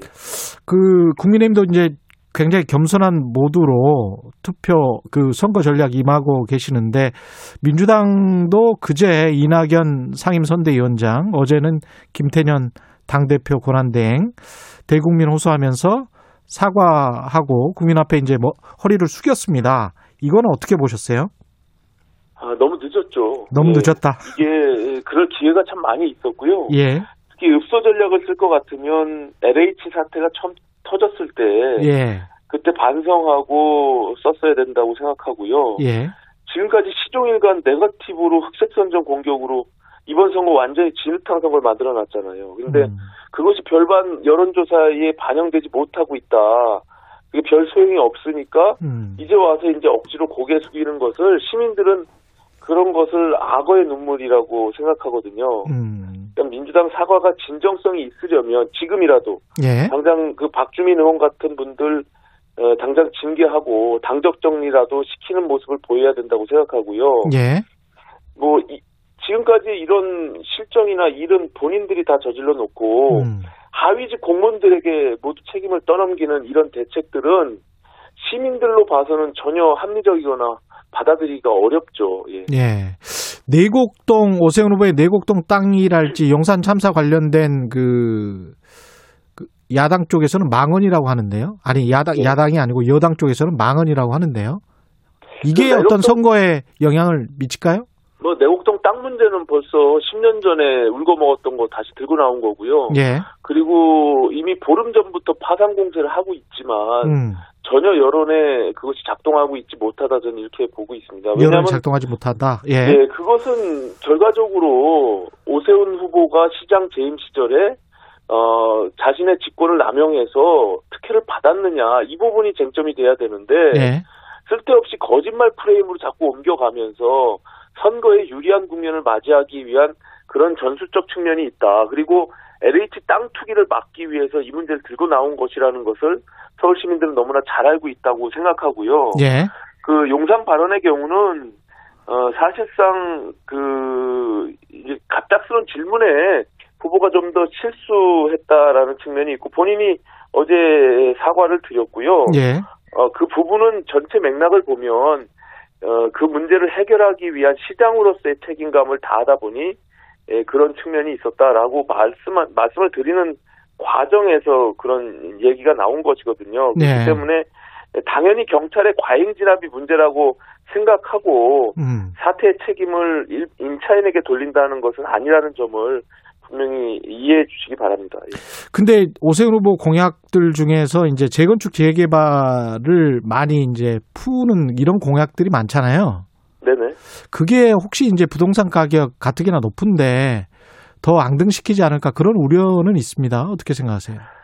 아, 지금 어쨌든 지금 부동산이 폭등하고 문제가 있다는 것은 공급이 부족해서 일어났다라는 것을 지금 문재인 정부도 스스로 자인하고 있잖아요. 예. 지금 왜 그러면 이낙연 당대표와 김태년 원내대표가 사과를 합니까? 국민들 앞에. 그래서 지금 변창흠 국토부 장관도 공급 확대에 대해서 지금 주력하고 있고 박영선 후보조차도 지금 어, 공급 확대하겠다라고 지금 내놓고 있습니다. 그래서 이것은 시장이 역효과를 낼 수 있는 부분들을 잘 어, 보완하면서 공급 확대는 불가피한 측면이 있고요. 예. 특히 이 무분별한 규제들을 풀어야 되는 측면들도 함께 에, 시장이 제대로 작동할 수 있도록 하는 게 매우 중요하다 이렇게 생각합니다. 구체적으로 무분별한 규제라는 거는 어떤 걸 말씀하시는가요? 실수요자들에 대한 대출 규제가 있잖아요. 아, 대출 예, 규제. 본인들이 지금 유동성 자금을 갖고 있지 못한데 음. 무조건적으로 LTV를 다 묶어놓은 상태에서 예. 현금을 많이 갖고 있는 부자들만 집을 살 수 있게 만드는 이런 음. 무책임한 정책이 어디 있습니까? 예. 그 오세훈 후보 공약 중에 무소득 1주택자 재산세 면제 공약 이거는 어떻게 생각해야 되나요? 가령 이제 30억 원 아파트를 가지고 있는데 어르신이어서 뭐 퇴직을 하셨어요. 그래서 소득이 없어요. 이러면 네. 재산세가 면제다 이런 이야기인가요? 그 30억 원, 가령 예를 30억 들면 원이 좀 무리가 있을 수 있는데 이 집, 예. 을 지금 예. 이 정부가 5억 원, 10억 원을 올린 게 누굽니까? 이 정부의 잘못된 부동산 정책으로 가만히 예. 있는 사람들이 본인이 집값을 올려달라 한 것도 아닌데 지금 그리고 말씀하신 1가구 1주택이고 음. 또 소득이 없는 경우는 예. 대부분 노년층의 은퇴 세대잖아요. 예. 근데 이분들은 소득이 없어서 주택 담보 대출도 못 받아요. 이, 이- 이 정부의 정책으로 보면. 음. 그리고 높은 세금을 부과하면 당연히 생활이 문제가 생길 수밖에 없잖아요. 그래서 저는 이렇게 타겟 계층을 해서 예. 지금 말씀하신 이 소득의 구간별로의 에, 그런 어, 부분들을 좀 세밀하게 에, 구간을 나눠서 음. 환급하는 방법을 쓰면 뭐 국회 입법 절차 없이도 서울시 차원에서 충분히 그 부분에 대한 해결책을 찾을 수 있다. 저는 이렇게 보고 있습니다. 아, 서울시 차원에서도 할 수 있다. 마지막으로 야당 입장에서 이번 선거가 왜 중요한지 말씀해 주십시오. 사실 너무나 황당하게도 시민들 모두가 이번 보궐선거를 왜 하는지 잘 알고 있기 때문에 예. 선관위는 현수막에 이 문구를 못 쓰게 한다잖아요. 음. 예, 그만큼 박원순, 오거돈 두 분의 성추행 사건에 대한 그 의미를 서울 시민들, 부산 시민들이 잘 알고 있다 저는 이렇게 보고 있고요. 예. 어떻게 대한민국의 수도 서울과 제2의 도시 부산에서 두 분 전직 시장이 모두 성추행 사건으로 보궐선거를 치르게 됩니까? 이거는 음. 정말 부끄러운 선거입니다. 그런데도 지금 아직도 피해자는 어, 소중한 일상으로 회복하지 못하고 있고 고통받고 있어요. 민주당은 전혀 어, 반성하지 않고 용산공원을 박원순 공원으로 하자는 이런 끊임없, 끊임없는 2차, 3차 가해를 가하고 있는 것은 저는 반드시 심판해야 된다 이렇게 생각하고요. 예. 성추행 사건이나 부동산 대란 또 문재인 정권 실정에 있어서 반드시 이번 4.7 보궐선거로 그 책임을 물어야 한다. 그래서 어, 모든 시민분들께서 한분 한 분 투표장으로 가셔서 이런 음, 정말 혼란스러운 부분들을 가장 빨리 수습할 수 있는 오세훈 후보에게 힘을 좀 보태주십사는 말씀을 어, 간곡히 부탁드립니다. 예. 예. 오늘 말씀 감사합니다. 네, 고맙습니다. 네, 오신환 국민의힘 오세훈 서울시장 후보 공동 선대위원장이었습니다. 예, 이어서 더불어민주당 중앙선대위 노웅래 공동 선대위원장 연결돼 있습니다. 위원장님 안녕하십니까? 예, 노웅래 의원입니다. 안녕하세요. 예. 오신환 선대위원장은 뭐 거의 이긴 것처럼 이야기를 하고 있는데 막판 민심 어떻게 보고 있습니까? 예, 이겼는지 졌는지는 뭐 기후 예. 짧은 거 대봐야 되는 거고요. 예. 음, 지금 이제 야당이 하여튼 유리하게 보이는 판세인 건 사실인 거죠. 예.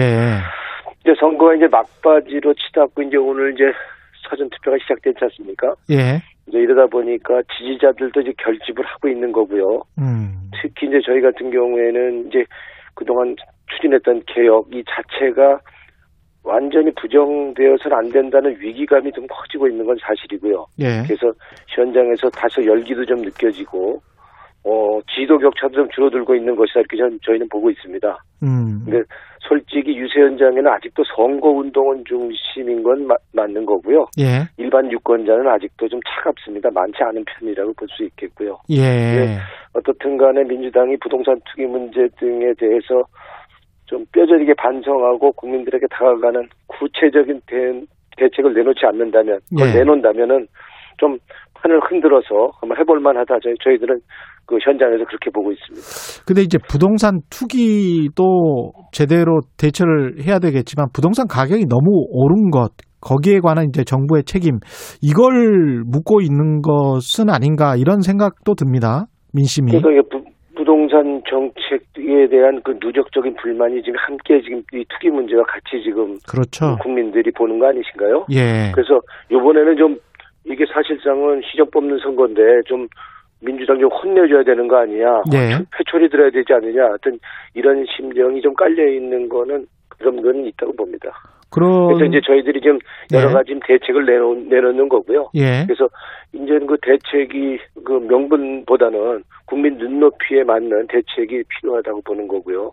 이 재산세 문제도 음. 공시지가가 계속 저 과도하게 올라서 재산세 문제도 있는 거고요. 음. 그리고 아까 우리 얘기한 것처럼 우리 저 실제로 지금 코로나 19 상황에서 국민들이 너무나 어려운 상황이고 그래서 재산세 그, 그 부분도 좀좀 코로나 19 상황에서는 조금 저좀 경감할 필요가 있다 하는 이제 지적이 있는 거고요. 그 대출 규제 같은 것도 마찬가지로 실수요자에 대해서는 청년이나 그 무주택자에 대해서는 그 대출 규제도 지금 저 40% 대출밖에 안 해주는데 그것도 뭐 60%도 올릴 필요가 있지 않느냐 하는 걸 제가 저 지도회에서 누차 얘기를 했는데 아직 반영은 안 되지만 그것도 아마 긍정적으로 좀 검토하는 것으로 알고 있습니다. 그 김태년 당대표 권한대행이 어제 이제 내노남불 이걸 협파하겠다라고 했는데 사실은 김상조 전 실장 그다음에 박주민 의원 계속해서 전세, 월세, 인상 이 논란이 이 당사자들이잖아요. 임대차 3법 발의를 했었고 김상조 전 실장은 뭐 기획을 했던 사람인데 이게 그 국민들 분노에 더 뭐 휘발유를 뿌렸다라고 해야 될까요? 이거 어떻게 보십니까? 네, 하여튼 뭐 그 부분은 저희들이 사실상 한마디로 우리가 말하는 공정과 정의를 좀 의심받고 있는 거 아닙니까? 예. 그리고 그냥 한마디로 하면 내노란불 아니냐, 위선 그렇죠. 아니냐 이렇게 예. 얘기를 하는 거고요. 예. 어, 지금 저 임대차 3법을 위반한 사람이 그리고 또 입법을 한 사람이 예. 그거를 안 지키고 국민들한테는 5% 전세값 인상을 할 수 해야 된다라고 해놓고 뒤로는 본인들은 그 이상으로 그 전세값을 올렸다 그런다면 예. 국민들이 우리 그 국회의원의 말을 신뢰하겠습니까? 음. 그러니까 그런 면에서는 위선 내로남불이죠. 보이 국민 입장에서는 국민 눈높이에서는 그렇게밖에 보일, 보일 수 있는 부분이 많다고 보는 거고요. 예. 그래서 그 부분에 있어서 저 우리 박주민 의원도 사과를 했고 예. 우리 김상조 실장도 사과를 했는데 책임질 게 있으면 그건 확실하게 책임을 져야 된다고 봅니다. 그렇군요. 그 오세훈 후보의 내곡동 땅 문제는 어떻게 계속 선거 막판까지 제기를 하시는 겁니까? 뭐 이거는 저 국민의힘에서는 자꾸 이걸 뭐 특집을 잡는다. 네. 그리고 네거티브다 그러는데 공직자의 거짓말 하는 게 이게 네거티입니까? 네거티브입니까? 그건 아니죠. 음. 공직자의 기본적인 자질의 문제 아닙니까? 네. 그래서 만약에 이게 공직자가 거짓말하는 것을 우리가 그냥 그냥 놔둔다 그런다면 아니 실제로 시장이 돼갖고 국민의 중 중대한 그 이해관계가 걸린 그런 사안들 결정해야 될 텐데 그거를 어떻게 믿겠습니까? 그런 면에서 이거를 그냥 트집 잡기로 봐서 그냥 두자, 그냥 넘어가자라고 하는 거는 그거는 진짜 본질을 왜곡하고 호도하는 거고요. 예. 어저께 그 저 한 방송사의 보도에서 저에서도 나왔지 않습니까? 오세훈 후보는 현장에 안 갔다라고 예. 얘기하고 처남이 갔었다고 그동안 얘기를 했었는데 예. 한 방송사가 KBS 결국- 아닌가요? 예. 그렇죠 KBS죠. 그래서 예. 처남은 결국에는 그 결국에는 저 그 현장에 가지 않고 예. 그 대학원 행사에 참여한 것으로 처음부터 참여한 것으로 드러났단 말이에요. 예. 그러니까 결국에는 이 오세훈 후보는 이제 이쯤에서는 이쯤에서는 현장에 갔었는지 안 갔었는지를 이제는 이실직고 해야 된다고 봅니다. 음. 만약에 그게 그게 좀 마- 만약에 이실직고 하는 게 자기 불편하다 그런다면 예. 현장에 가 있던 현장에서 봤다는 그 측량 팀장이나 그 경작자와 삼자 대면을 해서 이 거짓말 진위 공방 이거 깨끗이 정리해야 되는 거 아닙니까? 음. 예. 박영선 후보 공약 중에 이제 20평 아파트를 2억 원에 에, 반값 아파트로 해보겠다. 토지 임대부 방식이면 이제 토지는 그대로 국가 소유고 건물 소유권만 갖게 되는 그런 방식인 거죠. 그렇죠. 이제 건물만 분양하는 거죠. 예. 그런 식으로 하면은 20평 아파트가 2억 원에 가능합니까? 가능합니다. 왜냐면 땅값이 없으면은 사실상은 땅값이 거의 건, 건물 이제 그 건물값의 대부분 아닙니까? 예. 그런 면에서는 뭐 강남에도 20평대 2억 원에 30평대 3억 원에 할 수가 있다고 보는 거고요. 건축비 그래서- 단트니까. 예, 그래서 예. 이제 이건 우리 지금 벼락거지가 됐다는 우리 청년들에게 꿈과 희망을 줄 수 있는 이 공약이라고 보는 거고요. 그래서 반값 아파트 공급해서 청년들과 무주택자들에게 내 집 마련의 꿈 이게 실현시켜주고 집 걱정 없이 살 수 있는 영- 저 아주 저뭐저 우리가 살 수 있는 발 쭉 뻗고 살 수 있는 이런 서울을 만들겠다는 이 청년 공약입니다. 근데 이게 실제적으로 이게 처음에 해보는 게 아니고요. 이 반값 아파트 공약, 이 반값 아파트는 지난 노무현 정부 때도 이명박 이명박 정부 때도 실현됐었던 정책입니다. 그래서 일부 성공을 거뒀고요. 뭐 일부 이제 노무현 정부 때는 저- 저 이렇게 저 강남과 같은 좀 인기 있는 지역이 아니고 조금 이게 외곽 지역에다 하다 보니까 예. 이게 미분양이 돼서 좀 실패한 경우가 있었고요. 음. 이제 또 저 이명박 정부 때는 하- 강남 한복판에 아파- 아파트를 지었었거든요. 내곡동 쪽, 그거는- 자곡동 쪽. 예. 그렇죠. 음. 2억 2억 원대가 지금 13억이었단 말이에요. 예. 그- 그래서 이거는 로또 아파가 됐는데 로또 아파트가 이렇게 되도록 하면은 결국에는 부동산 안정을 시키는 게 아니고 부동산을 불안정하게 하는 거기 때문에 음. 그래서 저희는 저 이번 경우에는 이렇게 좀 아, 저 인기가 있는 이런 지역 같은 경우에는 환매형으로 다시 팔 때는 국가가 일반 것. 일반 일반인들끼리 거래 못하게 예. 그냥 팔라 그러면 다시 우리 저 정부에다 다시 팔 수 있도록 싱가포르 이렇게 방식이네요. 하는 제도를 예. 했는데 예. 제가 이 법원 발의를 했었고요. 예. 그래서 박영선 후보가 말하는 이 평당 천만 원짜리 아파트, 그러니까 20평대 2억, 30평대 3억 하는 아파트 이 법적 근거를 마련하는 이 입법을 제가 해놨습니다. 그런 땅이 많습니까? 서울에? 있습니까? 지금 그럼요. 우리가 지금 땅이 시유지나 국유지나? 예, 땅이 뭐 어디 있냐 이렇게 얘기를 하지만 예. 상당히 땅이 여러 군데 군데군데 있습니다. 그래서 얼마든지 지금 좀 얼마 전에 또 며칠 전에 발표를 했지 않습니까? 예. 우리 이제 공 우리 저 어, 공공 주도의 저 아파트를 이제 짓겠다 해갖고 음. 2만 2만 원 이상의 아파트 이제 저 계획을 이제 발표를 했는데요. 예. 그거 외에도 여러 지역에 상당히 우리 있다고 봅니다. 그래서 그 지역을 활용한다 그런다면 음. 얼마든지 아파트 우리 박영선 후보가 말하는 5년 동안에 30만 호를 지어서 정말 집 없는 서름 그리고 청년들의 그 벼락거지는 이 서름을 내 집 마련의 꿈을 실려주고 집 걱정 없이 살 수 있도록 하는 그 서울을 만들 수 있다 저는 확실하게 기대하고 있습니다. 근데 사실 이, 이 토지임대부 주택 같은 경우는 경실련에서 오랫동안 주장을 해왔던 건데 예. 여당이 그러면 빨리 이거를 채택을 해서 하지 그 동안에 왜 이렇게 시간 걸리다가 선거 때야 좀 좀 그렇지 않습니까? 그러니까 이거 토건 세력들이 그 뒤에 개입이 돼 있다고 보여야 되는 거죠. 짬짬이를 했다고 보는 거고요. 그런 면에서 이번엔 부동산 특위 문제나 이 부동산 문제에 대해서는 지구화를 막론하고 발본 색원에 발본 색원 해야 된다는 이유가 그런 겁니다. 만약 관련되어 있는 공직자가 있다 그런다면 음. 그거는 확실하게 처리해야 된다고 봅니다. 처벌해야 된다고 알겠습니다. 봅니다. 예, 오늘 말씀 감사하고요. 노웅래 더불어민주당 중앙선대위 공동선대위원장이었습니다. 고맙습니다. 예, 고맙습니다. 공정, 공익, 그리고 균형. 한 발짝 더 들어간다. 세상에 이익이 되는 방송. 최경영의 최강 시사.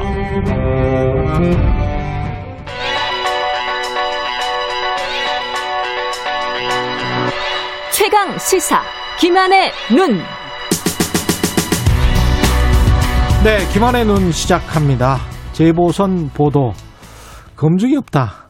제뭐 선거할 때마다 그 보도에 검증이 없다 이야기는 네. 정말 끊임없이 나오네요. 뭐 하루 이틀의 문제는 아닌데요. 예. 특히 이번 선거 같은 경우에는 굉장히 많은 의혹들이 쌓여 있습니다. 예. 그래서 사실 어, 일반적인 독자들 입장에서는 어. 어떤 게 의혹이고 어떤 게 건- 팩트인지. 예, 어떤 게 팩트인지를 전혀 알 수 없는 그리고 예.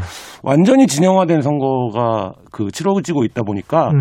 본인이 믿고 싶고 자기의 신념에 부합하는 사실만 어 이렇게 자기의 주변에 그렇죠. 어, 이렇게 회오리치는 이런 네. 상황들이 계속되고 있는데요. 어.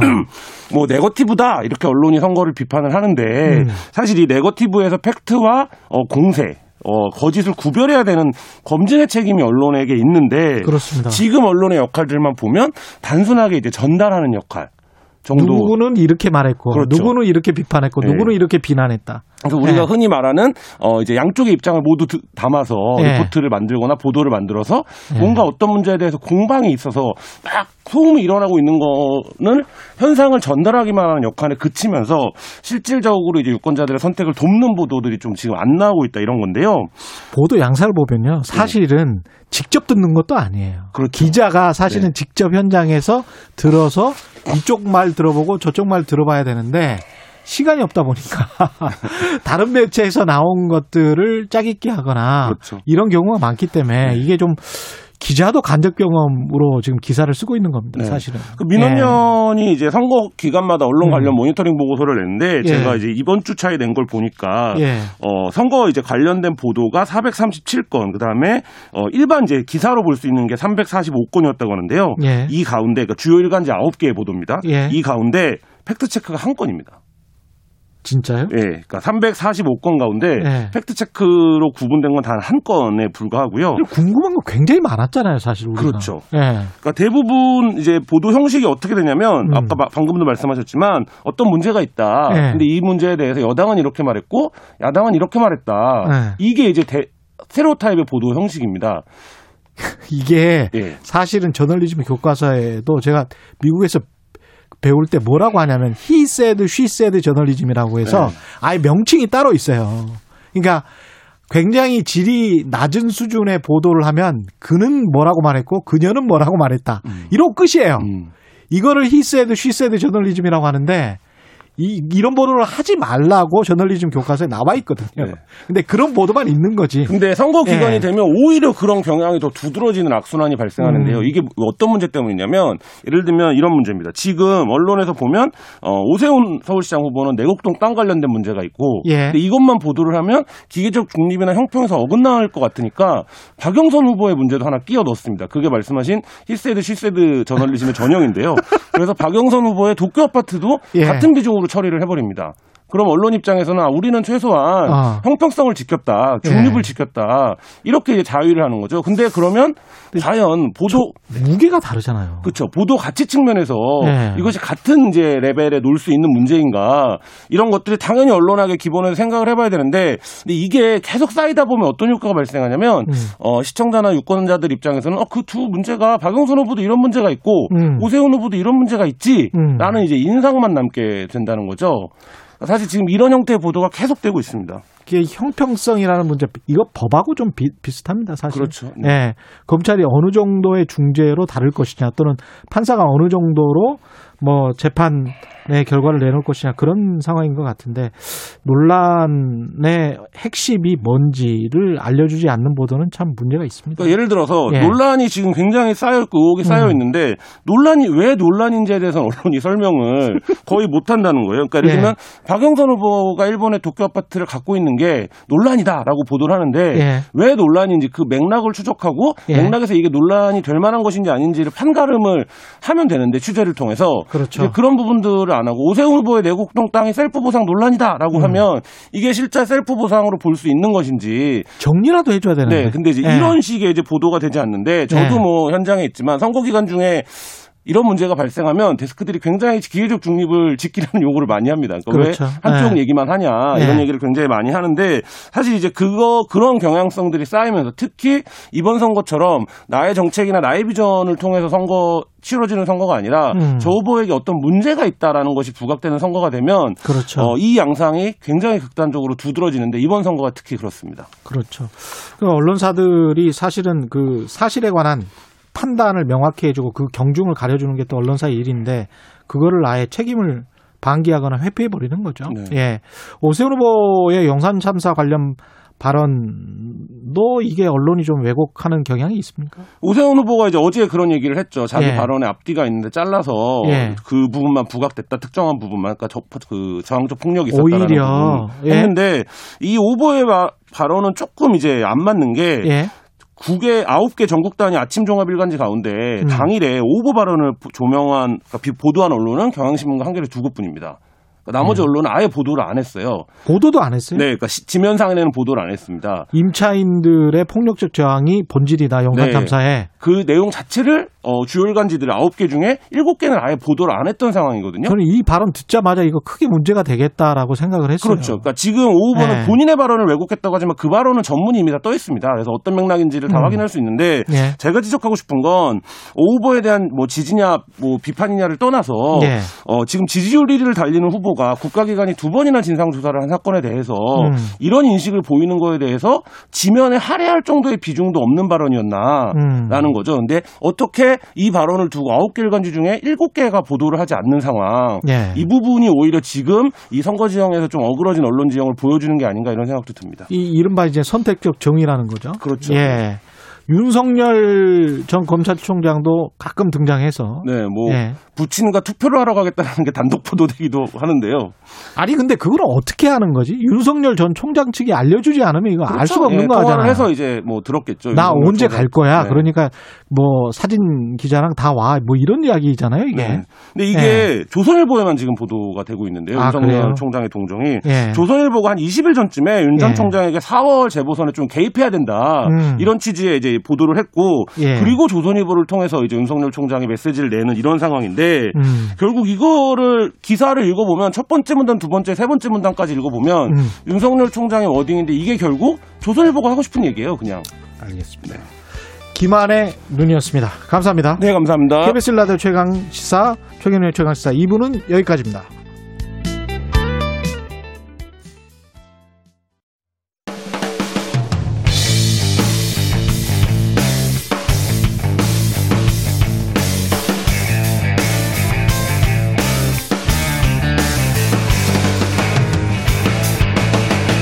최경영의 최강 시사. GPS가 연결되었습니다. 최경영의 최강 시사. 여의도 신호등. 네, 한 주간 화제가 됐던 정가 인물을 집중 탐구해보는 시간입니다. 주간 인물 토크쇼 여의도 신호등 김태현 변호사, 현근택 변호사 오늘도 함께합니다. 안녕하십니까? 네, 안녕하세요. 네, 예. 안녕하세요. 예, 주말을 부르는 남자 황근택입니다. 뭘 부른다고요? 주말. 주말을 부르는 남자, 금요일. 금요일 되면 유튜브의 청취자층이, 실시간 청취자층이 약간 좀 낮아져요. 아 그래요? 예. 올라가는 게 아니고? 예, 올라가는 올라가야. 되잖아요. 어, 우리가 그러면 별로 영향이 없다는 얘긴데. 그러니까 예. 금요일에 쉬시는 분들이 좀 있는 것 같아.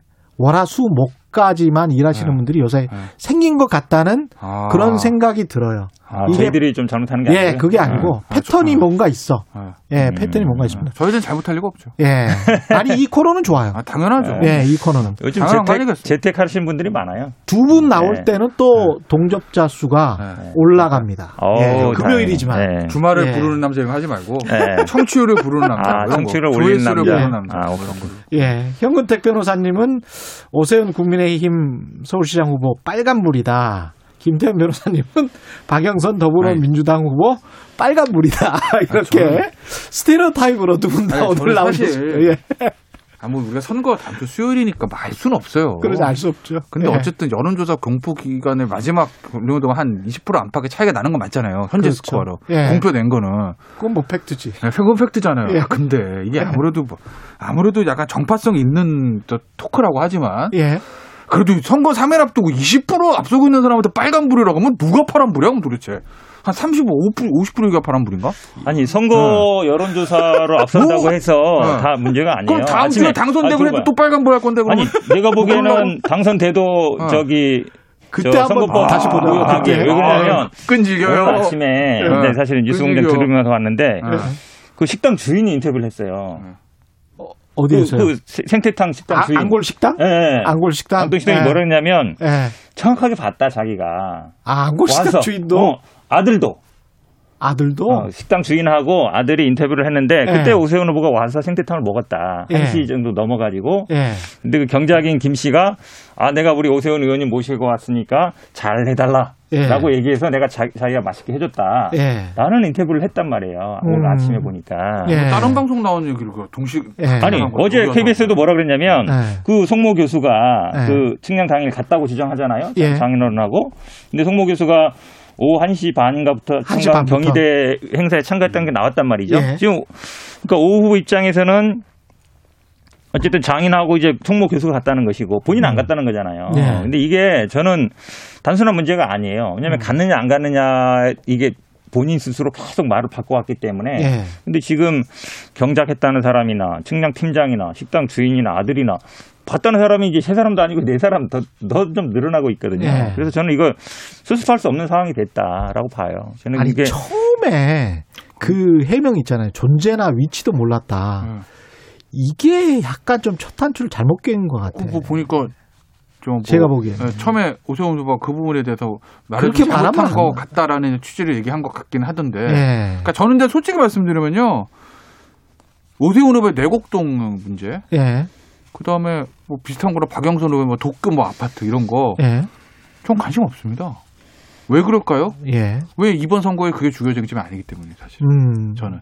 주요 정치는 뭐아 주요 쟁점 결국 부동산 문제인 거죠. 부동산 문제다. 예, 개인적인 어떤 구체적으로 부동산 예. 가격이 문제다 그러니까 아니면 부- 전반적인 전반적인 지금 이 문재인 정부의 예, 부동산, 부동산 정책, 정책 에 대한 어떤 실패. 평가 예. 거기다가 LH 이게 네. 이번 선거의 승패를 좌우지는 큰 이슈가 쟁점인 거지. 음. 각 후보의 어떤 왜냐면 굉장히 박빙이라면 예. 뭐 예를 들어 오세훈 후보의 내곡동의 문제 예. 그리고 박영선 바- 비슷한 이런 박영선 후보의 뭐 예를 들면 뭐 도쿄 아파트 문제 예. 부산의 박형준 후보의 LCT 문제도 마찬가지일 거예요. 음. 그런 것들이 승패를 좌우하는 주요 변수거든요. 예. 그건 맞아요. 예. 다만 그렇지만 이번 선거에 있어서는 예. 그큰 틀의 구도의 문제, 예를 들어 문재인 정부 부동산 정책의 문제, 음. 더군다나 최근에 터져 있는 어떤 그 공정과 위선의 문제, 음. 이런 문제에 대한 평가의 문제이기 때문에 박주민 김상조. 예. 후보 개개인의 어떤 장단점이라든지 어떤 도덕성 음. 이걸 가 저는 주요 쟁점이 아니었던 선거다. 그래서 좀 예, 어떻게 거짓- 될지 모르지만 저는 그 음. 이슈들에 대한 별큰 김태현 변호사 얘기하는 게 아마 이제 저, 저, 어. 저, 쪽 당의 생각인 것 같은데요. 말을 네. 교묘하게 바꾸잖아요. 그뭘 바꾸는 게 아니라. 아니, 핵심적인 부분에 대해서 질문 안 하잖아요. 내가 왜 처음에 존재의 위치를. 몰랐다는 부분에 대해서 네. 잘못했다라고 물어보면 아 그게 뭐 잘못했는지 아닌지 답하면 어? 되는데 아, 내가 내용을 모르는데 어떻게 뭐- 답해요? 내 일이야? 아니, 내 문제야? 내 땅이야? 내 곡동이? 갑자기 뭐 기업 김태현 뭐 변호사가 된다. 선대위에 들어갔으면 그렇게 답변을 안 했을 거야. 어, 뭐요? 제가 존재나 위치를 몰랐다라고. 어. 그걸 물어보면 그거에 대해서 네, 잘못했다고 얘기하면 되는데 식으로 엉뚱한 얘기를 하고 뭐랄까 그래요. 충고나 조언을 안 해줬을 거예요. 저요? 네. 제가 보기에는 네, 네. 왜냐하면 그 충고나 조언을 네. 누가 했는지는 모르겠지만 예.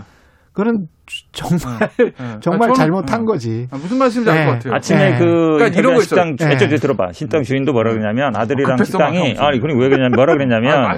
왜 인터뷰하냐 이랬더니 이런 얘기를 해요. 아니 지도자를 하겠다는 사람이 뭐 네. 왔으면 왔다고 얘기하면 되는데 왜 거짓말을 하냐. 네. 근데 이게 똑같은 얘기를 하는 사람이 하얀 바지 입고 왔다. 오세훈 후보 키 크고 잘생겼어요. 딱 보면 알아요 사람들이. 네. 그런데 왜 안 갔냐고 그러니까 우기냔 말이에요. 그러니까 음. 단순히 지지율 높기 때문에 문제 없다 아니면 뭐 이번 선거는 문제 없다인데 사람들이 생각하기에는 지도자의 어떤 신뢰성 그게 되게 중요하거든요. 네. 왜냐하면 천만의 어떤 살림을 책임지고 40조 되는 예산을 다루는 사람인데 네. 본인이 했던 걸 안 했다라고 얘기한다 그러면 누가 그 사람을 따르겠습니까? 제가 보기에는 이건 단순한 문제가 아니에요. 앞으로 선거법 위반도 분명히 되고요. 물론 임기 1년이니까 1년 내에 결정은 안 되겠지만 이게 허위 사실 공표로 갑니까? 당연히 되죠. 왜냐면 이거는 자기한테 선거 당선되게 할 목적이니까 자기한테 아. 불리한 거니까 불리한 말에 대해서는 거짓말을 하는 거기 때문에 허위 사실 예. 당연히 되죠. 그리고 이게 이재명 지사 엄청 쟁점이 있어. 되잖아요. 예. 이재명 지사 뭐 사례 사실 토론이나 이런 방송 나와서 어떤 했던 일, 그런 얘기들 있잖아요. 예. 이제 토론 과정에서 답변하고 이런 거에 대해서 그렇죠. 예. 사실은 대법원에도 좀 넓게 해석을 해줘서 음. 그러니까 허위 사실 공표의 범위는 좁게 예. 그러니까 표, 언론의 표현의 자는 넓게 넓게. 이렇게 해서 측면이 있어서 음. 그래서 지금 말 씀대로 만약 거짓으로 밝혀졌다 하더라도 음. 지금의 그 대법원 판례에 따르면은 이게 허위사실 공표로 유죄 이렇게 나올 수 있을지는 그건 좀 봐야 될 것 같아요. 저는 100%라고 봐요. 왜냐면 이재명 음. 지사 건 같은 경우에는 예. 어떤 예산을 받아가지고 그걸 내가 확보했다 안 했다 이런 거라서 예. 약간 판단이 달라질 수 있는데 음. 이건 너무 간단해. 갔는지 안 갔는지. 그렇지. 너무 간단한 거예요. 예. 그리고 이게 사실은 요번에 선거 과정에서 굉장히 쟁점이 중요한 문제였단 말이에요. 음. 갔다 그러면 아마 본인한테 굉장히 불리하다고 생각했단 말이죠. 예. 그렇기 때문에 당연히 문제가 되죠. 음. 이런 게 만약에 허위사실 아니라고 그러면 뭐가 허위사실이겠어요? 선거 이기고 말씀하세요. 뭐 지금 이제 뭐. 김태 변호사 계속 그렇게 말씀하시는데 그럼에도 불구하고 말씀하셨던 대로 네. 바로 직전에 여론조사까지는 네. 상당히 큰 차이가 났단 말이죠. 맞죠. 그리고 오늘부터 이제 사전 투표잖아요. 그렇죠. 예. 하루 이틀 지나고 그 모두가 계속 지속된다면 이게 한 닷새 남았는데 이게 될 수 있을까? 이런 생각도 들긴 해요. 그러니까 어찌됐든 간에 저 선거 결과 예단할 수는 없는데 음. 뭐 내곡동에 문제가 있든 없든 간에 음, 한 20% 있는 여론조사 차이가 음, 줄어드는 건 맞을 거예요. 음. 그건 줄어들 수밖에 없어요. 다만 줄어드는데 속된 말로 이제 박영선 후보 입장에서 골든 크로스가 보는 역전을 할 수 있을 것이냐. 아니면 한 자릿수 정도까지 줄이다가 그냥 승패가 거기서 그냥 끝날 거냐의 문제인 거지. 김태 변호사는 그렇게 생각하시는 저는 줄일 수는 있다고 줄일 봐요. 수는 있는데 뭐 한 자리 숫자 정도나 그러니까 뭐이 그 정도? 문제는 약간 예, 저 아니면 결과가 골든 크로스냐 있냐 이건데 예. 저는 골든 크로스 가기는 쉽지는 않을 거다. 왜냐하면 예, 예전에 이제 한명수 후보 때 예를 들거든요. 예. 그러니까 한명수 후보 때도 사실은 예전 2010년 지방선거인가 음, 한 20%차 하다가 한 0. 몇 프로 차 이겼잖아요. 예. 그럼 마지막 한 며칠 동안 20% 줄여버린 거라고요. 근데 음. 그때는 제가 알기로는 여론조사가 대부분 다 집전화 거의 100%였을 거예요. 예. 그러니까 실제 표심하고 좀 왜곡된, 그러니까 그렇죠, 괴리되는 그렇죠, 측면이 그렇죠. 있었어. 근데 예. 지금은 휴대전화 100% 또는 음, 휴대전화 85에 무선 한 15 이렇게 섞이는 경우가 있어서 그렇죠.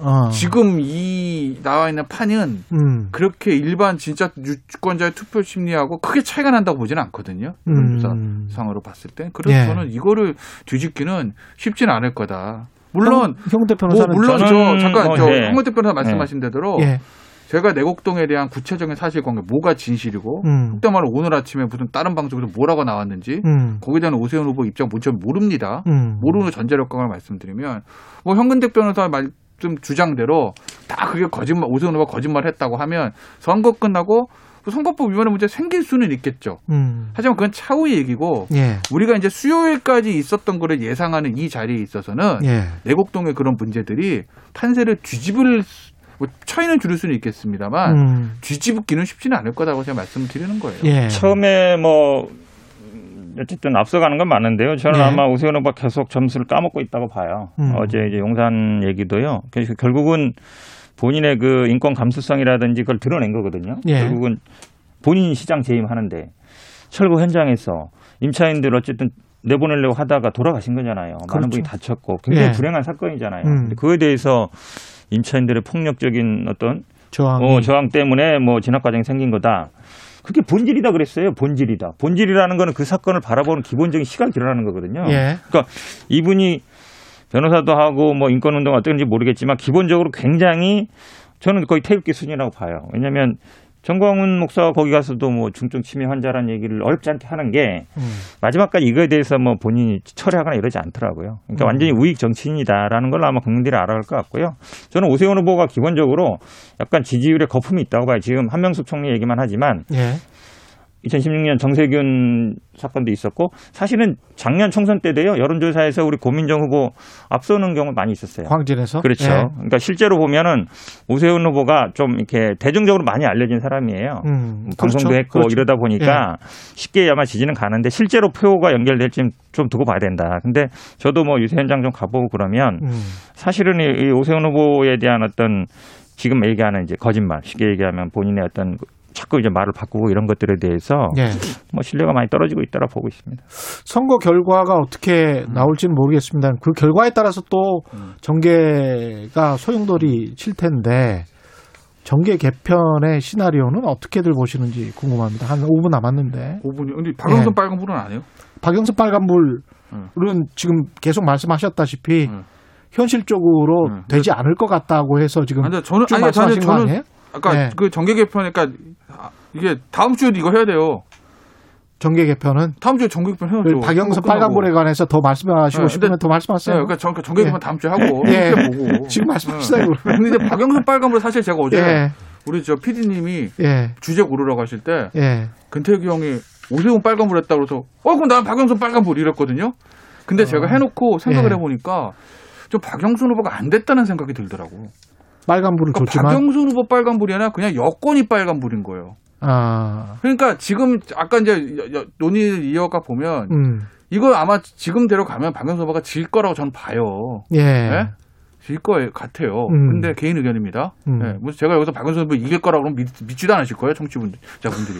네, 근데 질 거라고 보는데 예. 그럼 이 패배했을 때 예. 패배의 원인을 찾는데 박영선 후보가 잘못해서 지게 되는 그게 몇 프로나 될까? 전 거의 없다고 봅니다. 음. 박영선은 열심히 했으나 아, 그러니까 예를 들어서 뭐 도쿄 아파트 그 쟁점도 아니에요. 음. 그리고 예를 들면 TV 토론에서 사소한 실수도 있었거든요. 예를 들어서 뭐 오세훈 후보한테 코이카 가가지고 뭐 청년들 일자리 뺏은 거 아닙니까? 50대 중장년층 티오인데요. 그러니까 뻘쭘해지잖아요. 그다음에 수직 정원 같은 공약의 문제들 예. 그런 것들은 박영 지금 지지도하고 승패 전혀 영향 끼치지 못했어요. 음. 결국 뭐냐 큰 틀 부동산 LH 거기다가 김상조 정책실장 음. 박주민 의원 음. 거기다가 박원순 전 시장과 관련돼서 임종석 전 실장의 박원순 전 시장 옹호 발언 음. 이런 것들이 쌓이고 쌓이고 쌓여서 엄청나게 박영선 후보한테 데미지를 주는 거거든요. 그러니까 음. 저는 지금 선거운동 보면서 예. 참 후보가 외롭겠다. 본인은 어쨌든 박영선 후보가 그래도 이미지도 괜찮았잖아요. 음. 열심히 하고라고 하는데 뭐 주변에서 저렇게 구- 틀을 못 잡아주니 민주당과 청와대에서 그동안 누적됐던 문제들 동시다발적 뻥뻥뻥뻥뻥 튀기는 터지는 거 아니겠습니까? 그래서 저는 박영선 후보 제가 빨간불을 했는데 음. 저녁에 여권이 빨간불이다. 아, 좀 왜 박영선 뭐가 빨간불일까? 짧게 하고 길게 할 필요. 없고 예. 사실은 이제 차- 뭐 정권 개편 문제는 아닌데요. 아마. 이제 예. 윤석열 총장이 이제 요즘 어찌 보면 약간 언론 플레이를 하고 있잖아요. 음. 뭐저 나는 그 뭐 돌사진 나오는 거 보고 돌사진도 나오고 뭐 누구 만나서 따는 거 사진 아, 나오고 돌 사진이 나왔습니까? 예, 돌사진이랑 뭐 팬클럽에서 했다 그러는데 예. 그뭐 본인이 아니면 알 수 없는 거죠. 근데 예. 이런 현상을 보면 오늘 또 뭐 사전 투표한다고 이렇게 음. 언론에 알리고 예. 예전에 아마 수사할 때 좀 이렇게 많이 하지 않았나라는 생각이 들어요. 본인이 직접 밝히진 않지만 음. 주변이라든지 사람을 통해서 언론도 보면 딱 골라서 하잖아요. 특정 언론을 딱 골라서 자기 예. 잘 써줄 만한 데를 잘 골라서 하는데 음. 아니 사전 투표하는 게 뭐 이렇게 큰 이슈가 된다고 그걸 또 언론에 나와서 아마 오늘 취재 많이 갈 것 같아요. 가겠죠. 전직 검찰총장을 네. 투표한다고 예. 이- 이게 막 언론에 나오는 아니 원래 시대입니다. 대선 후보 네. 1, 2도 사전 투표하는 거 하고 하면 언론도 아니 근데 그게. 대선 후보 1, 2위를 본인이 이제 정치를 한다고 해서 직접 나와서 음. 그렇게 선언을 하고 하는 것과 네. 전직 검찰총장이라는 그 검찰의 중립성이라는 이미지를 음. 계속 갖고 있으면서 네. 그러면서 언론 플레이를 하는 거는 전혀 다른 문제예요. 한마디로 얘기하면 이제 아니, 냄- 이거- 냄새만 그거는 풍기는 거죠. 그렇게 냄새만 풍- 음. 그렇게 하면 네. 조금 좀 곤란하죠. 그거. 내가 이거 어, 떻게 네. 단독 보도가 나오게 된 과정을 제가 여기서 말 말씀해 주세요. 시간 뭐. 없는데 말씀해 주세요. 어 너무 속된 재밌어. 말로 너무 재밌어. 속, 아니 네. 사전 투표는 예를 들어 윤석열 총장 측에서 어떻게 사전 투표하는데 언론사 전화해가지고 저 내일 네. 사전 투표하니까요 단독 보도 이거 아니에요. 그럼 뭐 어떻게 네? 된 거예요? 그게 아니고 예.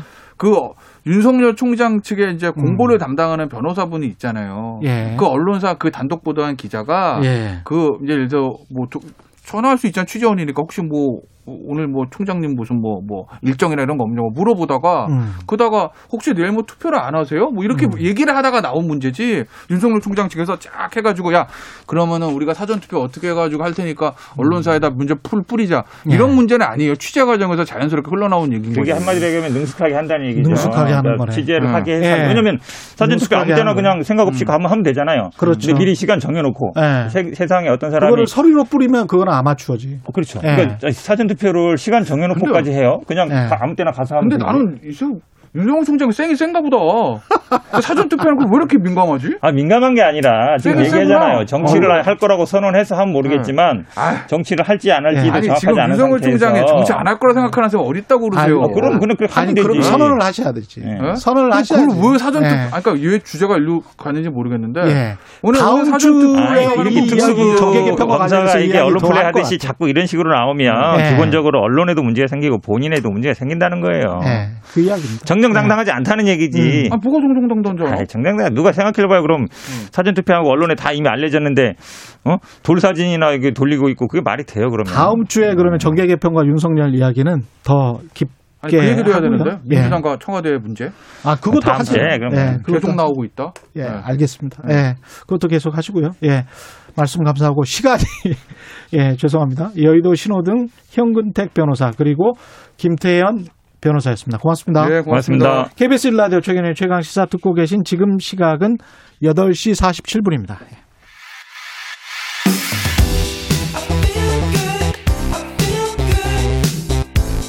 세상에 이익이 되는 방송 최경영의 최강 시사 예, 내일입니다. 겨울잠을 깨고 드디어 프로야구가 시작합니다. 어떤 팀이 최후 승자가 될 것인지 또 이번 시즌에 어떤 점을 눈여겨봐야 할지 스포티비 뉴스의 고봉준 기자 나와 계십니다. 안녕하십니까? 네, 안녕하세요. 예. 프로야구 근데 코로나 19 때문에 프로야구가 되는지 안 되는지 이게 참 그래도 기다 기다리시는 네. 분들 많죠. 아, 예. 정말 많습니다. 뭐 네. 지금 관중 입장이 안 돼서 시범 경기까지는요. 예. TV로만 많이들 보셨는데 또 개막하고 나서는 예. 관중 입장이 돼서 감염 입장이 됩니까? 10% 수도권 10% 네. 지방은 30% 이렇게 관중 입장이 됩니다. 그래서 그럼 10%면은 뭐 100좌석이면 한 10좌석만 앉는 것. 그렇죠. 이제 전체 한 2만 석이라고 보면은 뭐 예. 2,000명 정도, 뭐 1,000명에서 2,000명 사이로 이제 들어오실 수 있습니다. 여유롭게 앉아서 좋긴 하겠 지만 또 관중의 그 한, 함성이 있어야 재밌는데. 네, 맞습니다. 그렇죠. 그러면 10%만 앉아서 이렇게 보면 좀별 이렇게 감흥은 없겠다 옛날처럼 그죠? 그래도 네. 없는 것보단 낫다. 없는 것보다는 낫다. 네. 직접 그러면 요금은 더 올라갑니까? 요금은 가령? 거의 비슷합니다. 예. 똑같죠. 예. 아 그러면 서로 가려고 하겠는데? 그렇죠. 이제 예. 구단들이 조금 아쉬울 뿐이죠. 구단들은 구단들 네. 돈못 벌어서 그건 아쉬울 뿐이고. 네. 예. 중계는 또 계속 하고. 네. 그 오늘 새벽에 이제 토론토에 류현진 선수가 선발 투수로 어, 출격을 했습니다. 메이저리그에서. 네, 오늘 개막전에서. 메이저리그도 바로 오늘 개막했거든요. 예. 뭐 스타트는 류현진이 먼저 끊었습니다. 예. 어, 류현진은 방금 끝난 뉴욕 양키스와 개막전에서 선발 투수로 나와서 예. 5.1이닝, 4안타 1홈런 2실점을 기록했는데요. 예. 뭐 전체적인 4안타 1홈런. 네. 예. 전체적인 투구 내용은 뭐 괜찮았는데 예. 실투 하나가 딱 아쉬웠습니다. 그것 때문에 20점 한 거예요? 네, 맞습니다. 아. 뭐 1대 0으로 앞선 상황에서 예. 2회 뉴욕 양키스 게리 산체스에게 한복판 직구를 던졌다가 게리 산체스 잘하는 네, 예. 맞습니다. 포수인데요. 예. 홈런을 맞아 가지고 음. 승리를 좀 기록하지 못했습니다. 예. 그래도 토론토는 뭐 10회 역전선을 거둬서 3대 2로 이겼습니다. 다행이네요. 네. 예. quality pitching이라고 할 수 있습니까? 이 정도면? 어, 그리고 개막전이니까 예. 괜찮게 던졌다 보시면 되겠습니다. 근데 개막전에 투수를 류현진 선수를 투입했다는 거는 그만큼 좀 토론토에서 믿는다는 거 아니에요? 뭐 단연 number one 에이스라고 보시면 되겠고요. 예. 이제 앞으로 계속 1선발 맡으면서 토론토 예. 또 가을 야구 이끌 뭐 계획 그렇게 되겠습니다. 다른 Korean major leaguer들 있잖아요. 양현종, 네. 김하성, 최지만, 그다음에 김광현 이건 다 어떻게 출전합니까 이번 시즌에? 네, 일단 양현종 선수가 좀 걱정이었는데요. 예. 텍사스가 오늘 발표했는데 양현종은 아쉽게도 개막 로스터, 로스터에는 들지 못했습니다. 음. 뭐 그래도 언제든지 1군으로 들어올 수 있는 가능성이 있어서요. 예. 뭐 당분간 뭐 조만간에는 경기를 볼 수 있을 것 같고요. 김하성 선수는요. 방금 또 대타로 출전해가지고요. 아, 대타로 출전했어요? 네, 애리조나전에서 방금 나왔는데 예. 좀 아쉽게 삼진을 기록하긴 해- 하긴 했지만 삼진당했구나. 그래도 뭐 꿈에 예. 그리던 메이저리그 첫 경기 예. 데뷔전을 치렀습니다. 데뷔전 삼진. 네. 예. 데뷔전 삼진 나중에 뭐 홈런 치면 되는 거죠. 네, 맞습니다. 예. 최지만 선수는 예. 최지만과 김광현은 지금 다들 좀 잔부상이 있어가지고요. 음. 당분간은 경기를 못 나올 것 같은데 뭐 예. 그리 길진 않을 것 같습니다. 그 국내 프로야구는 내일 개막인데 네. 대략적인 시즌 일정은 어떻게 됩니까? 네, 일단 팀당 144경기를 치릅니다. 예. 그래서 내일부터 시작해서 10월 말, 뭐 음. 좀 늦어지면 11월 초까지 페넌트 레이스가 진행되고요. 예. 아까 말씀드린 대로 코로나19 때문에 음. 해외 전지훈련을 다 못 갔거든요. 그러네요. 그래가지고 예. 좀 추운 날씨에서 몸을 풀어서 걱정이 좀 있는데 음. 그래도 최근 경기까지들 잘 마쳤습니다. 예.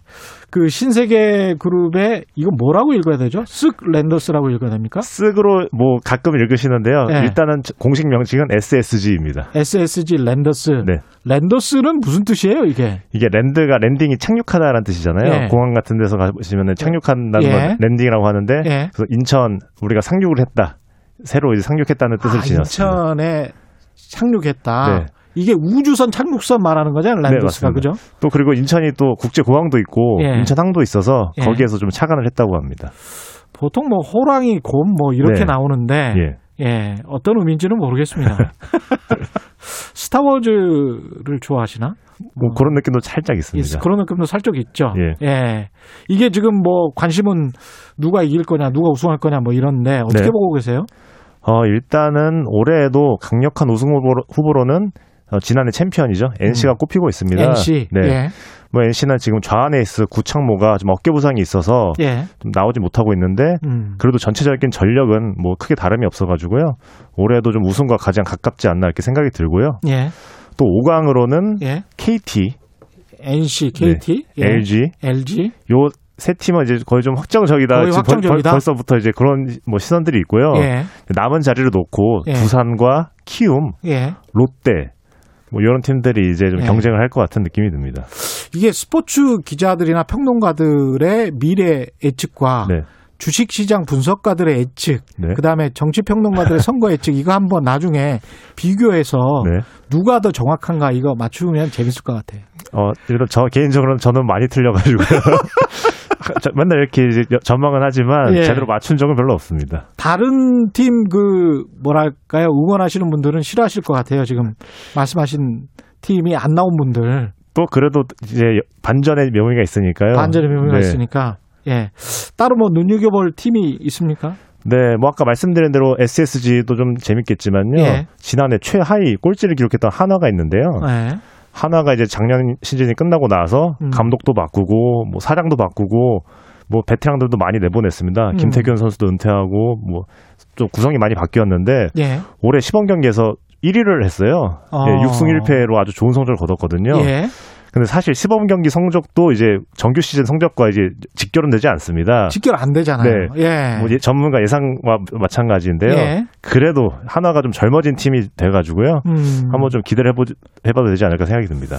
그 젊은 선수들 뭐 갓 뛰어든 무슨 주목할 만한 신인은 네. 누가 있습니까? 아 올해 신인들이 좀, 좀 많습니다. 예.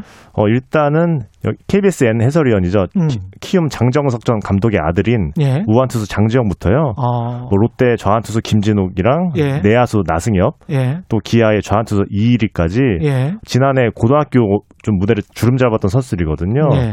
뭐 그런데 이들이 좀 재미난 게 다 2002년생 2002년생들입니다. 그러니까 월드컵이 우리나라에서 열리던 해 태어난 어, 선수들인데 예. 축구 대신에 야구를 택해가지고 아. 이제 KBO 리그 이제 성장을 같이 한 친구들이거든요. 예.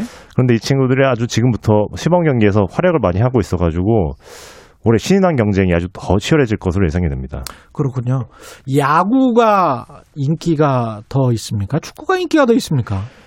어, 조금 국내 리그는 국내 리그는 아무래도 야구가 야- 관중도 야구- 많고요. 야구죠. 시청률도 좀더 높고요. 예. 근데 왜 그런 거예요? 그 국가대표팀 경기할 때는 축구만 우리가 보다가 네.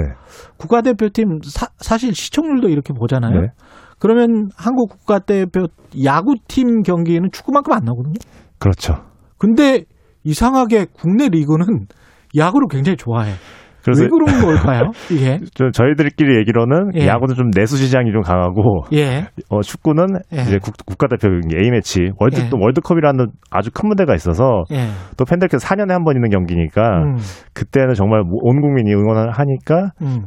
또 국가대표 선수들에게는 좀 좀 더 애정이 가는 대신에 또 국내에서는 매일 경기가 열리는 프로야구가 좀 더 인기가 있지 않나 이런 생각이 좀 듭니다. 그 타격 그 감, 그 다음에 타격 그 소리 있잖아요. 네. 땅땅 소리. 그 특히 동구장에서 그 소리가 어떤 묘한 매력이 있긴 있어요. 맞습니다. 예. 그 다음에 맥주 한 잔 마시면서 네. 예. 근데 축구는 맥주 한 잔 마시다가 이렇게 보면 골 들어가 버리면 네. 이게 못 보잖아. 그렇죠. 예. 그래서 약간 좀 한가롭게 볼 수 있는 그런 느낌도 있고. 야구가 예. 그래서 그런 이제 좀 포인트를 잘 짚어가지고요. 예. 여성 팬들이나 가족 팬들을 좀 많이 끌어들이는 전략으로 예. 좀더 인기가 최근 10년 사이에 많이 늘어나는 건 사실입니다. 예. 아까 말씀하셨다시피 직관은 네. 그 한 10%는 가능하다. 네, 수도권 10%, 지방은 30%인데 예. 뭐 지역별 이제 방역 단계에 따라서 좀 달라질 수 있습니다. 알겠습니다. 지금까지 고봉준 스포티비 뉴스 기자였습니다. 고맙습니다. 네, 감사합니다. 네, 4월 2일 금요일 KBS 일라디오 최근의 최강 시사 오늘은 여기까지입니다. 고맙습니다.